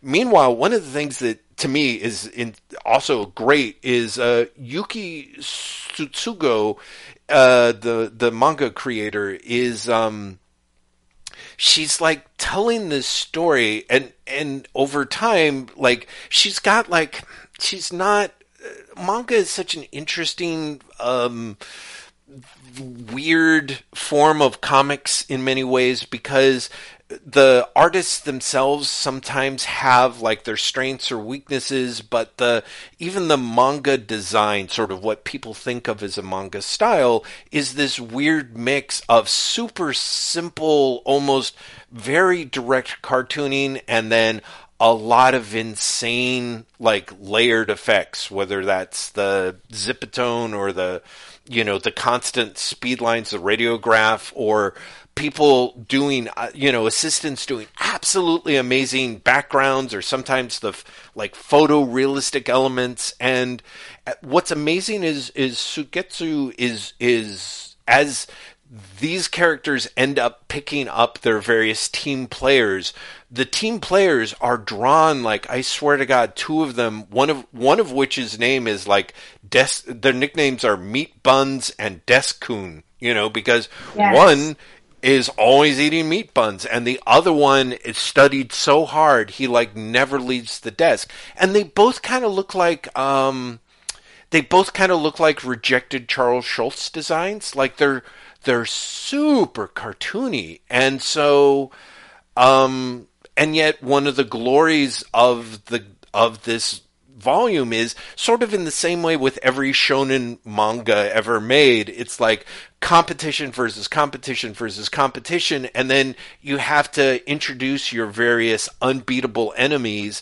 And if they're really, if the unbeatable enemy is cool enough and interestingly interesting enough, they become like your ally. Plus, there's the whole competitive nature in Japanese culture of like you know, you're competing to become better and you should be grateful for your merciless enemies because that's the only way that you can become better. And, and watching this, this, this, like, again, like I'm on volume 30 and watching people play a game in which they swipe cards away, like the layout at a certain point, you're like, that's pre- like this, this manga artist has just been doing the same layout over and over and over and over again. Unlike something like Haikyuu, where which is a volleyball manga, where the artist is like kind of figure spent a lot of time in the early volumes figuring out ways to maximize how to draw volleyball from a variety of angles and make it like really um, uh, uh, just visually exciting on the page. Like the artist here came up with a couple of the techniques for the card swiping and then sticks with them just volume after volume after volume and in a way it makes it for like super super fast reading but the last thing I, I, will say or build on that just is part of my excitement about it, apart from the amazingly deep characterization where every person gets their spotlight. I mean, the part of why I'm still blathering like an idiot and almost cried three times on the way to work the other day reading volume 29 is one of the most minor characters that was more or less a comic relief joke in volume 2 has their moment in the spotlight in volume 29 and it's just glorious you know? And and and because the Karuta cards are these cards that are illustrations and poems um, that were like a commission set of poems and illustrations that emperors did in a previous era, um, you know, there's a lot of meditation on on the pictures, not a lot, but a little bit. Every once in a while, it'll come back. Someone will say, like, yeah, on this card, this person, the poem is about someone who is, you know, longing for a lover or has realized that their best days are past them or et cetera, et cetera. But the, like, you, I don't know. It's one of those things where I'm like, the manga being about competitive card playing and a romance about teenagers is genuinely also at a deep subtextual level a manga about manga about making manga and how much it, it's it's an endeavor of loneliness and how much it is about the attempts to overcome that loneliness and and also that stage of you know uh Suetsugu was a manga artist who in 2006 was caught plagiarizing um, panels and pages from other manga in her series, uh, not this one, but a different series that she was doing that was starting to pick up. And she actually had to issue a public apology for her low morals in, in plagiarizing and swiping pages of other manga. And her series was canceled. Like it was a successful series, and they, the publisher is literally like, "Yeah, we're not going to publish the rest of your your series, and we're canceling it." and we're just going to take a loss on it. And this is this is in a culture where by contrast this is sort of an aside, like you have male manga artists being arrested for like child pornography and then being allowed to come back and draw for Shonen Jump. You know, it's like it's yeah. that classic like two or three years of like, oh, they've been canceled, but you know, because those guys, their assistants go on to be some of the biggest artists in manga, like everyone's like, oh, come on, you got to give them another break.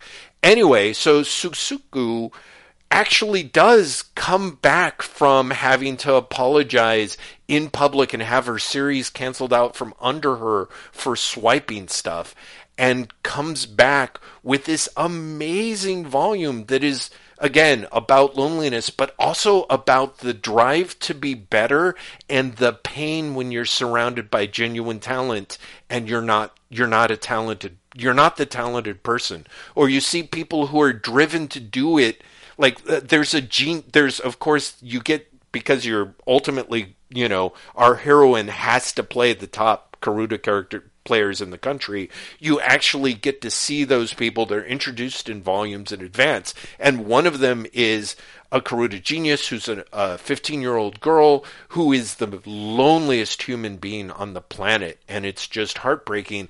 And then the other um, Karuta Master is this 24 year old guy who can't graduate from college that everyone hates because he's more or less just a a brutal son of a bitch of a player, but he is also like a genius and of course ends up l- later so it seems acting as a potential mentor for one of the characters. And it's and he talks about the painfulness of like genius is is is a fire that can catch easily, but there's no guarantee uh, as to how long it's going to burn or when it burns out. So for me, Chihayafuru sadly is is like I said. On the one hand, it's like a teen romance thing where I keep turning and being like, "Oh, when are these characters going to get together?" But also at the core of it, and it probably says more about who I am as much as the David Cronenberg not working for me does Um, it's really about people who are struggling to be better and at a certain point realize that they're never going to be good enough. And yet the book is continually about encouraging you to go forward. And also the idea of like if you can meet other people as a result of it that you care about and respond to then in a way you've really won because part of why you were trying to succeed and become the best and be a genius is just so that you wouldn't be alone anymore so anyway it's great I totally recommend anyone pick up those first 200 chapters. Uh, and if the first 10 don't agree with you, go rent some movies by David Cronenberg. He's great. So. Anyway, thanks for listening to me. The scary part is I'm like, fuck, between this and Conan, I'm glad I'm editing it. I'm going to edit my Conan comments down to about six and a half minutes. It's going to be like, yes, is like Witcher. And then we can just go on from there. So. Um, you guys are both incredibly quiet. Did you die? We stay quiet for a really long time. Jeff, I have, I have, uh, I know we've talked about this in abstract and in serialization, but this week I read Young Frances, the Hartley Lin book that was serialized over Pope hats. Oh yeah. Mm-hmm. Have you read it? Yes, but years ago, like when the collection came out, like years ago. Yeah, uh, tell me. Uh, Yeah. No, I, I, I was going to continue to pick your brain Mm. because I wondered, as much as anything, how, what you thought of it. Because I feel like it's so um, maybe not parallel to your experience, but Mm-hmm. Yeah. I feel that it definitely keys in a lot to your life in a way that was surprising to me, and I'm not. you know, I- um, I, yeah. I say that like as a book, I enjoyed it, although I kind of found myself frustrated at how meandering it was. But if nothing else, Hartley Lin can draw the shit out of shit. Oh yeah. A lot like uh, Paul Rabagliati, Yes, or not Uh, not Paul Rabagliati. um, uh, Michelle Rebecca, yeah. who does, who does who the does Paul the books. Paul comics. Yes. There you go. Um, and also like Adrian Tomine as well. I think it, I think there's some Adrian Tomine in there as well. Yeah, Uh, definitely. I, I think it's, the artwork's beautiful. Uh, Yeah. I found myself the more the book went on, getting more frustrated with the writing. Mhm. Um, yeah, it's it's it's. I recall that uh, I, I I I sorry. I will say my two cents why I can still remember them and let you finish it up. But yeah, I recall being kind of frustrated by the ending because it kind of had a certain like a, a, a like Hartley decided what not to do, but couldn't figure out what to do with regards to the ending. I guess you know. Yeah, I feel that the ending just sort of uh, it it's an incredibly passive ending. Mm-hmm. uh, passive on not just on the part of of, of Frances, which I think is intentional, but feels like it's passive on the part of, of Hartley as a writer. Yeah. Feels like the book just stops, like like they skip over the the uh, Uh, emotional closure or the not even the mm-hmm. closure, but like the emotional journey to get there, right? Because the the what?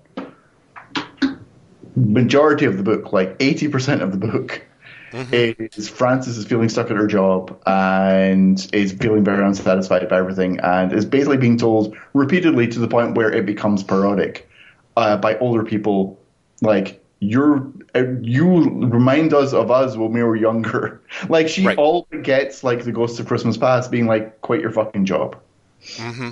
right? Like over and over again to the point where again it, it becomes parodic.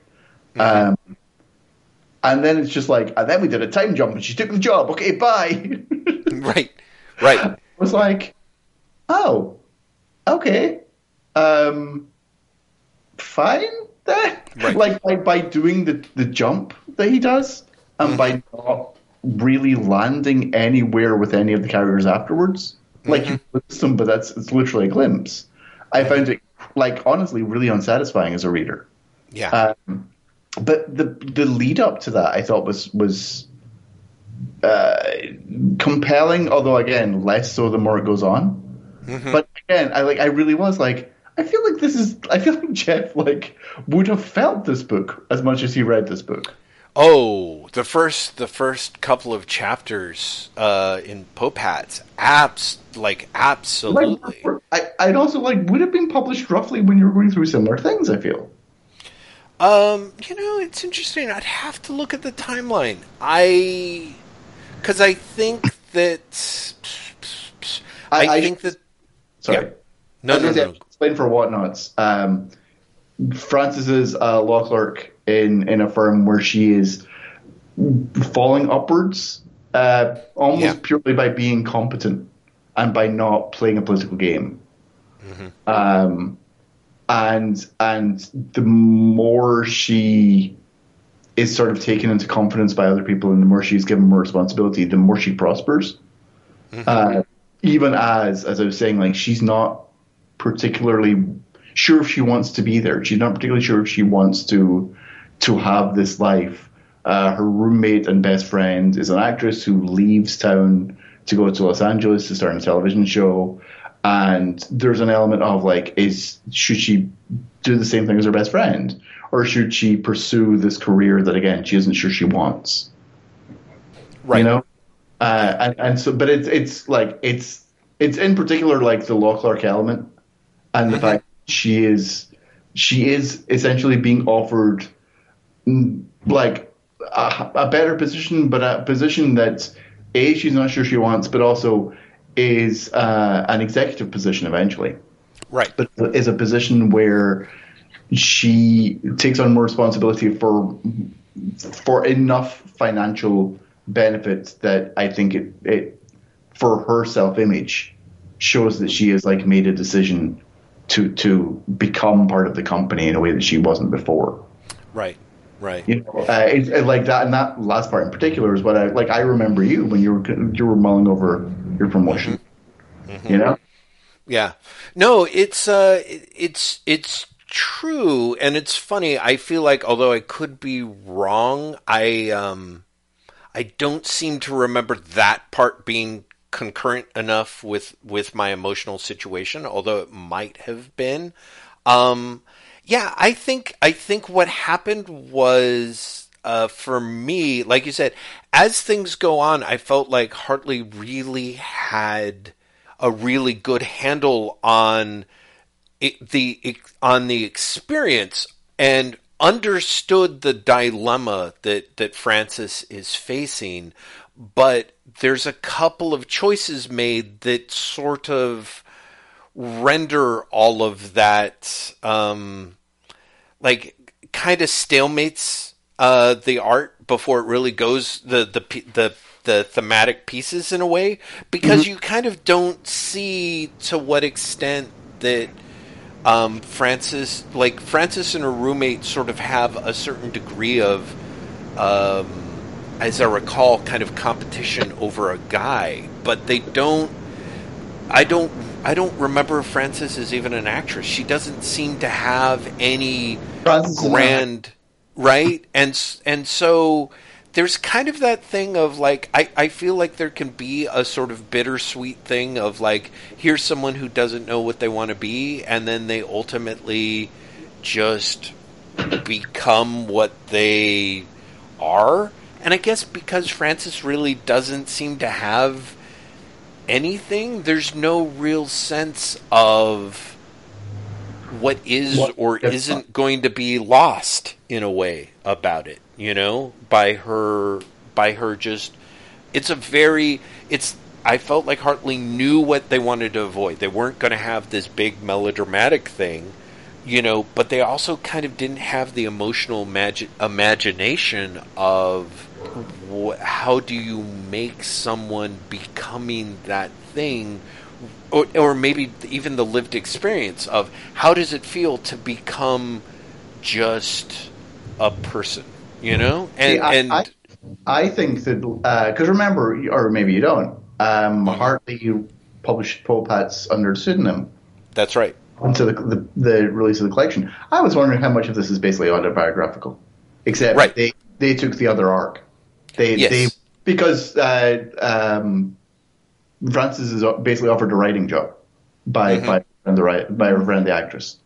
Mhm. Like that, she's basically got being told like, I come down to Los Angeles, like the the writers of my show want to bring you on board. You'll be in the writers' room, and like that's that's the decision she ultimately makes, right? Right. It, like that's the, the emotional climax of the book. That she she decides to reject that the escape that she thinks she's been longing Right. right? And Yeah. it, it, it made me go, oh, I wonder how much of this was under pseudonym because they were basically they were Frances. And Yeah, then- they were Frances, and then they got an advance or whatever. Yeah. comics. Yeah, now they comics. You know, Yeah. No, exactly, and that's what it feels like. But it also it weirdly has that v- str- and so therefore, like I said, it feels like the end is perhaps it was going to go somewhere else, but it feels really yeah, it feels skimpy. It feels it feels like the person made the jump and then was like, okay, but I'm going to show what it's like if you don't make the jump, and more or less maybe for whatever reason, whatever personal blocking limitation, they just couldn't overcome that. You know, they couldn't really commit to seeing uh, themselves there. Yeah. So I, I just I honestly it was just because I was reading and you know outside of my own enjoyment slash less enjoyment as it continued. yeah, No, 'cause I like I, at the start of the book, I really was very into it, and the more it went on, the more I was like, this is feeling less uh, purposeful, and this is feeling much more like they don't quite know where to they go in the story. And then by the end of it, I was like, oh, they didn't. yeah, You seem really frustrated by the end of it. um, You know, I but I, I was I outside of that, I was also like, I feel that like Jeff, like I said, would have felt this. I've just looked into, by the way, it was like originally serialized in like 2011, 2012. Mm, okay, right. Yeah, so much earlier. Earlier, yeah, Yeah. earlier than your Yeah. Right. So it's it's kind of a shame that it didn't really if if it it wasn't a touchstone as I was making my transition consciously, but I mean, I think that's the other thing is also like I mean, I was just I was just fucking old. You know what I mean? Like I think there was a little bit of the you know, it's one thing for Frances to make that decision. And of course, she was probably like, well, because I'm so old at 28 or something. But, you know, when you're 50 and you're like, yeah, this is not, you know, I don't have a lot of um, hands left to be dealt me at the table. What, what's my strategy here? You know, so it feels different, uh, but you know maybe it's not. But I'm I'm glad that it was resonant. I had a similar issue, very similar thing reading uh, Jurassic League of America number one. Actually, uh, no, not really. But I was I was curious as to what you thought. It. Yeah, exactly. I was like, Graham is kind of like this blue dinosaur that's sort of Superman. Um, I was just curious because I remember you being kind of delighted when it was announced to be like, DC needs more of this, or maybe it was like DC's doing this and it's great, and fucking Marvel needs to really get a stick out of its ass and make all of its It characters was basically dinosaurs. the latter. Yeah, yeah, yeah, yeah. I, I hate to tell you, I haven't read it yet. Oh, ouch! Was it just as time went on, you're like, eh, dinosaur Uh, jail? I have been doing a lot of reading for other things that uh, involve jobs that involve paying me money, and that will always win. Yeah. Wow. to, to be honest, like there, there's like to be completely blunt, like I will enjoy Jurassic League at some point, but I have things that I have to read in order to write things, and so they've they've won in the last couple of weeks. You know, like for example, Young Frances, I read this afternoon. Ah, right. Do you know what I mean? Like it, it it's been very much a, oh, I can I actually have you know an hour. Right. I'm I'm going to enjoy something. You know, right. Yeah. Yeah. Yeah. Yeah. Um, so no, I'm afraid I can't tell you about my own dinosaur experience. Um, but uh, but I'll you know, I'm sure it was. It's just like my own lived experience as a dinosaur. I'm sure it was. Did you have a favorite dinosaur growing up? Did Did you guys have favorite dinosaurs? Um, uh, no, I liked Mosasaurus. Oh yeah. Yeah. you say that like somewhat embarrassed. No, I like Mosasauruses and I like Stegosauruses and uh, the ones that uh, the um, the ones that spit. Now I can't remember their names. Oh, right. They spit acid. Yeah, yeah, right. Yeah, I didn't know about those as a kid. Otherwise, that would have been up there. I think I was definitely a Stegosaurus uh, kid growing up. Wait, wait, so. just, what's the Stegosaurus? Is the Stegosaurus the one with the spines out the back? Yes. Yes, Yeah. I like Stegosaurus and I like T Rexes, and I feel T Rexes have been ruined by Jurassic Park.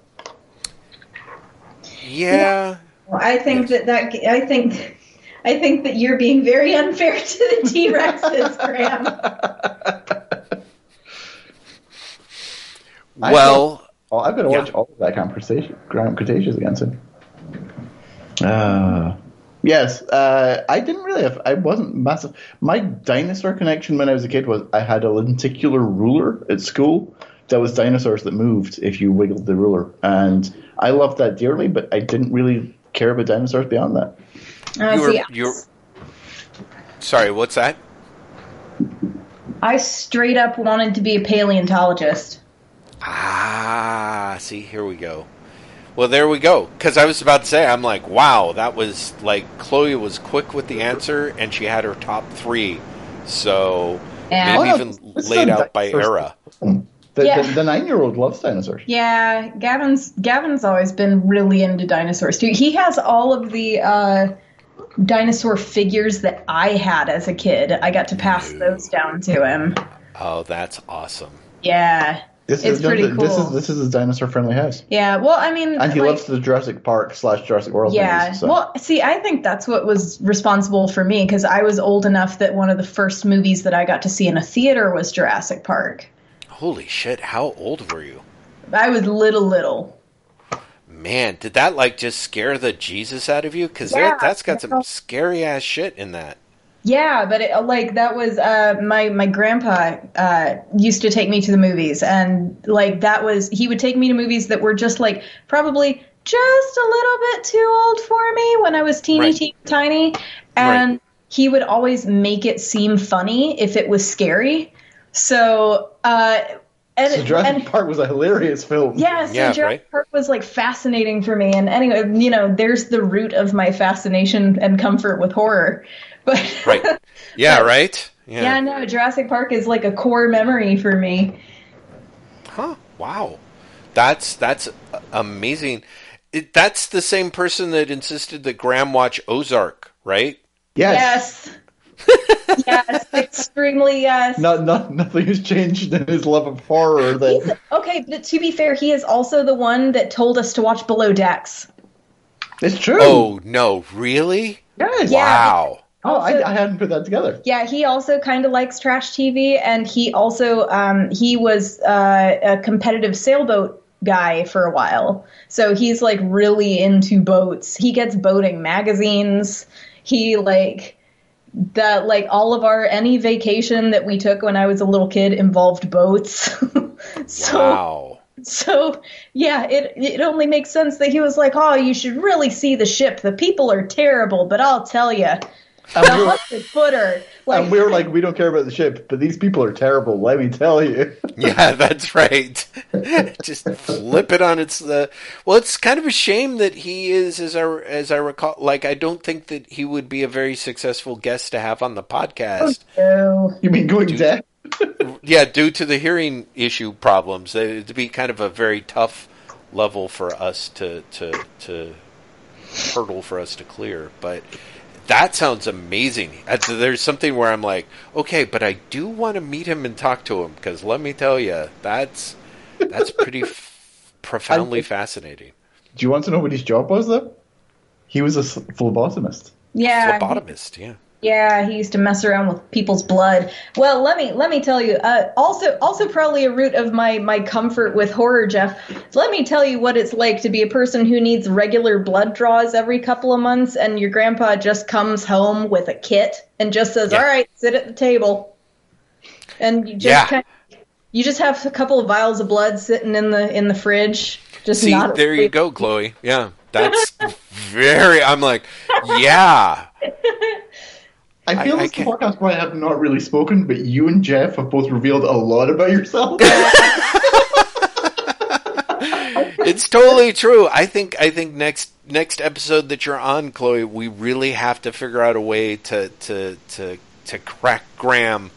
Uh, and get him to, to give it because you're relatively you're uh, you know you play your cards pretty close to the vest, Graham. I, I think you would admit that, right?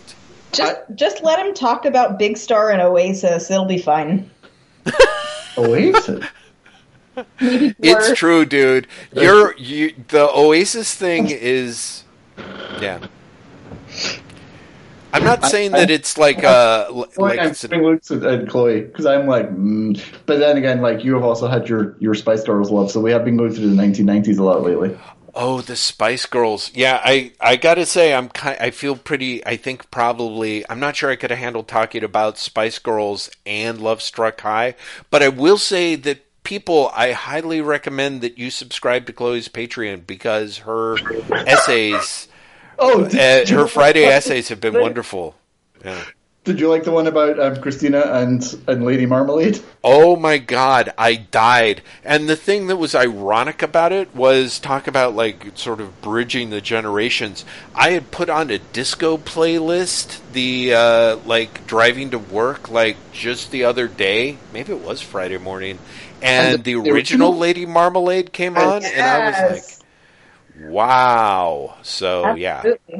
Um, I, if, I first of all, we've passed the two-hour mark, so we should start wrapping up. But I, the last thing I'm going to say is related to Chloe, but Oh, is one of my favorite things this week. And Chloe has gotten really into because of the Spice Girls, uh, the song "Leader of the Gang." Oh no, I'm leaving. But here's the best part: she actually looked into whether Gary Glitter, who is a convicted pedophile, gets royalties from Spotify plays. So now I can Wow. listen to it as much as I want 'Cause he because does not. doesn't. Oh, that's great. That is oh. great news. No, he does not. She was like, I can listen to this again. I'm allowed to listen to Gary Glitter and not feel super fucking guilty. Wow, that that is if I I feel like this this podcast was just chock a block with takeaway messages, but that oh, one, No. Yeah, So, yeah, so what I'm saying is, uh, before we start wrapping up, everyone feel free to listen to Leader of the Gang and Rock Rock, and and Roll. Roll, part And Rock one. and do you want to touch? Do you want to touch me? Yeah, uh, because Gary Glitter gets no royalties on Spotify. Yeah. There you Also, uh, if you're like me, and if anybody knows where I can find a full copy of the Gary Glitter cut of Spice World, please let me know because I wants it. It exists somewhere. He's wearing a gold lame cape and does nothing but walk around. So please, please. wow. Oh yeah, no, That was the first crime he committed. uh, it- God. I I literally had a moment of like, no, we don't, no, we don't make that joke. No, no, no, no. Well, I gotta say, I don't feel so bad about trimming 27 minutes out of my Conan dis- discussion now because uh, Oh boy. I know I I've, I apparently have a list of edits to make for I- this uh, episode. I think you just put it all up unedited, and you just And let call- God sort it out. You call it the Chromecast starring Gary Glitter. God.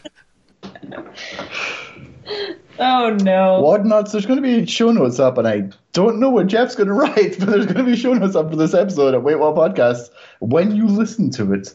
Uh, and in before then, or even after then, you can uh, check us out on Twitter at Wait What Podcast. Jeff is at Lazy Bastard, L A S T. Uh, I'll try that again. L A Z Y B A S T I D. Uh, I'm at Graeme M at G R A E M M, and you are. Uh, at punk rock mom jeans, P U N K R O K M O M G E A N S. It's the jeans part. Yeah, that it fucks is. me up. So good. Well Uh, done, Chloe. Anyway, that's where we all are on Twitter, and we're a Patreon supported podcast, which means Jeff is about to talk to you right now. Yep. Hey everyone. Uh oh, you're right.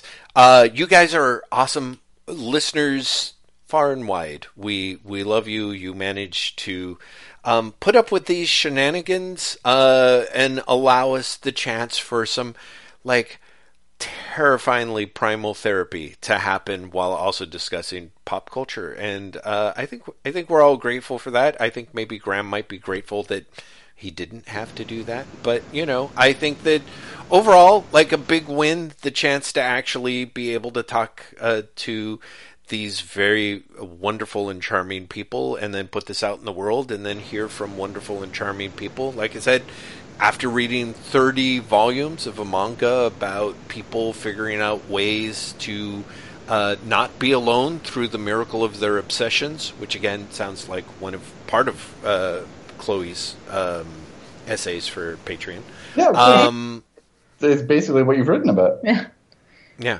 So I I, uh, I think I will uh, I will then pivot since I've mentioned Patreon to to actually talk about our fine listeners on Patreon. The fact that they also throw us a little bit of their hard earned dosh, which um, continues to keep us um, fired inspired and and I don't know rewired. I'm not doing I'm doing a very bad riff on what is it? Binged, cringed and unhinged. Is that the title Yes. of yours? Yeah.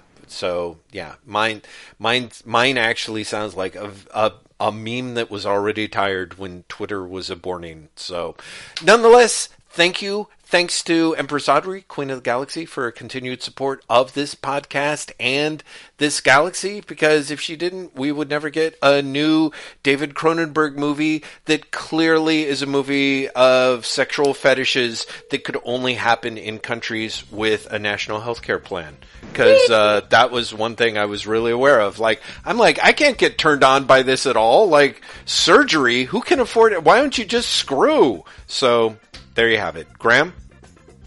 That is the greatest argument in favor of socialized healthcare slash David Cronenberg slash Canada. Let's be perfectly Well, honest. you know, when Indeed. surgery is the new sex, surely everybody is covered under a national health plan. Right? I was like, God damn, man, like no one can afford to have sex in this country at that point.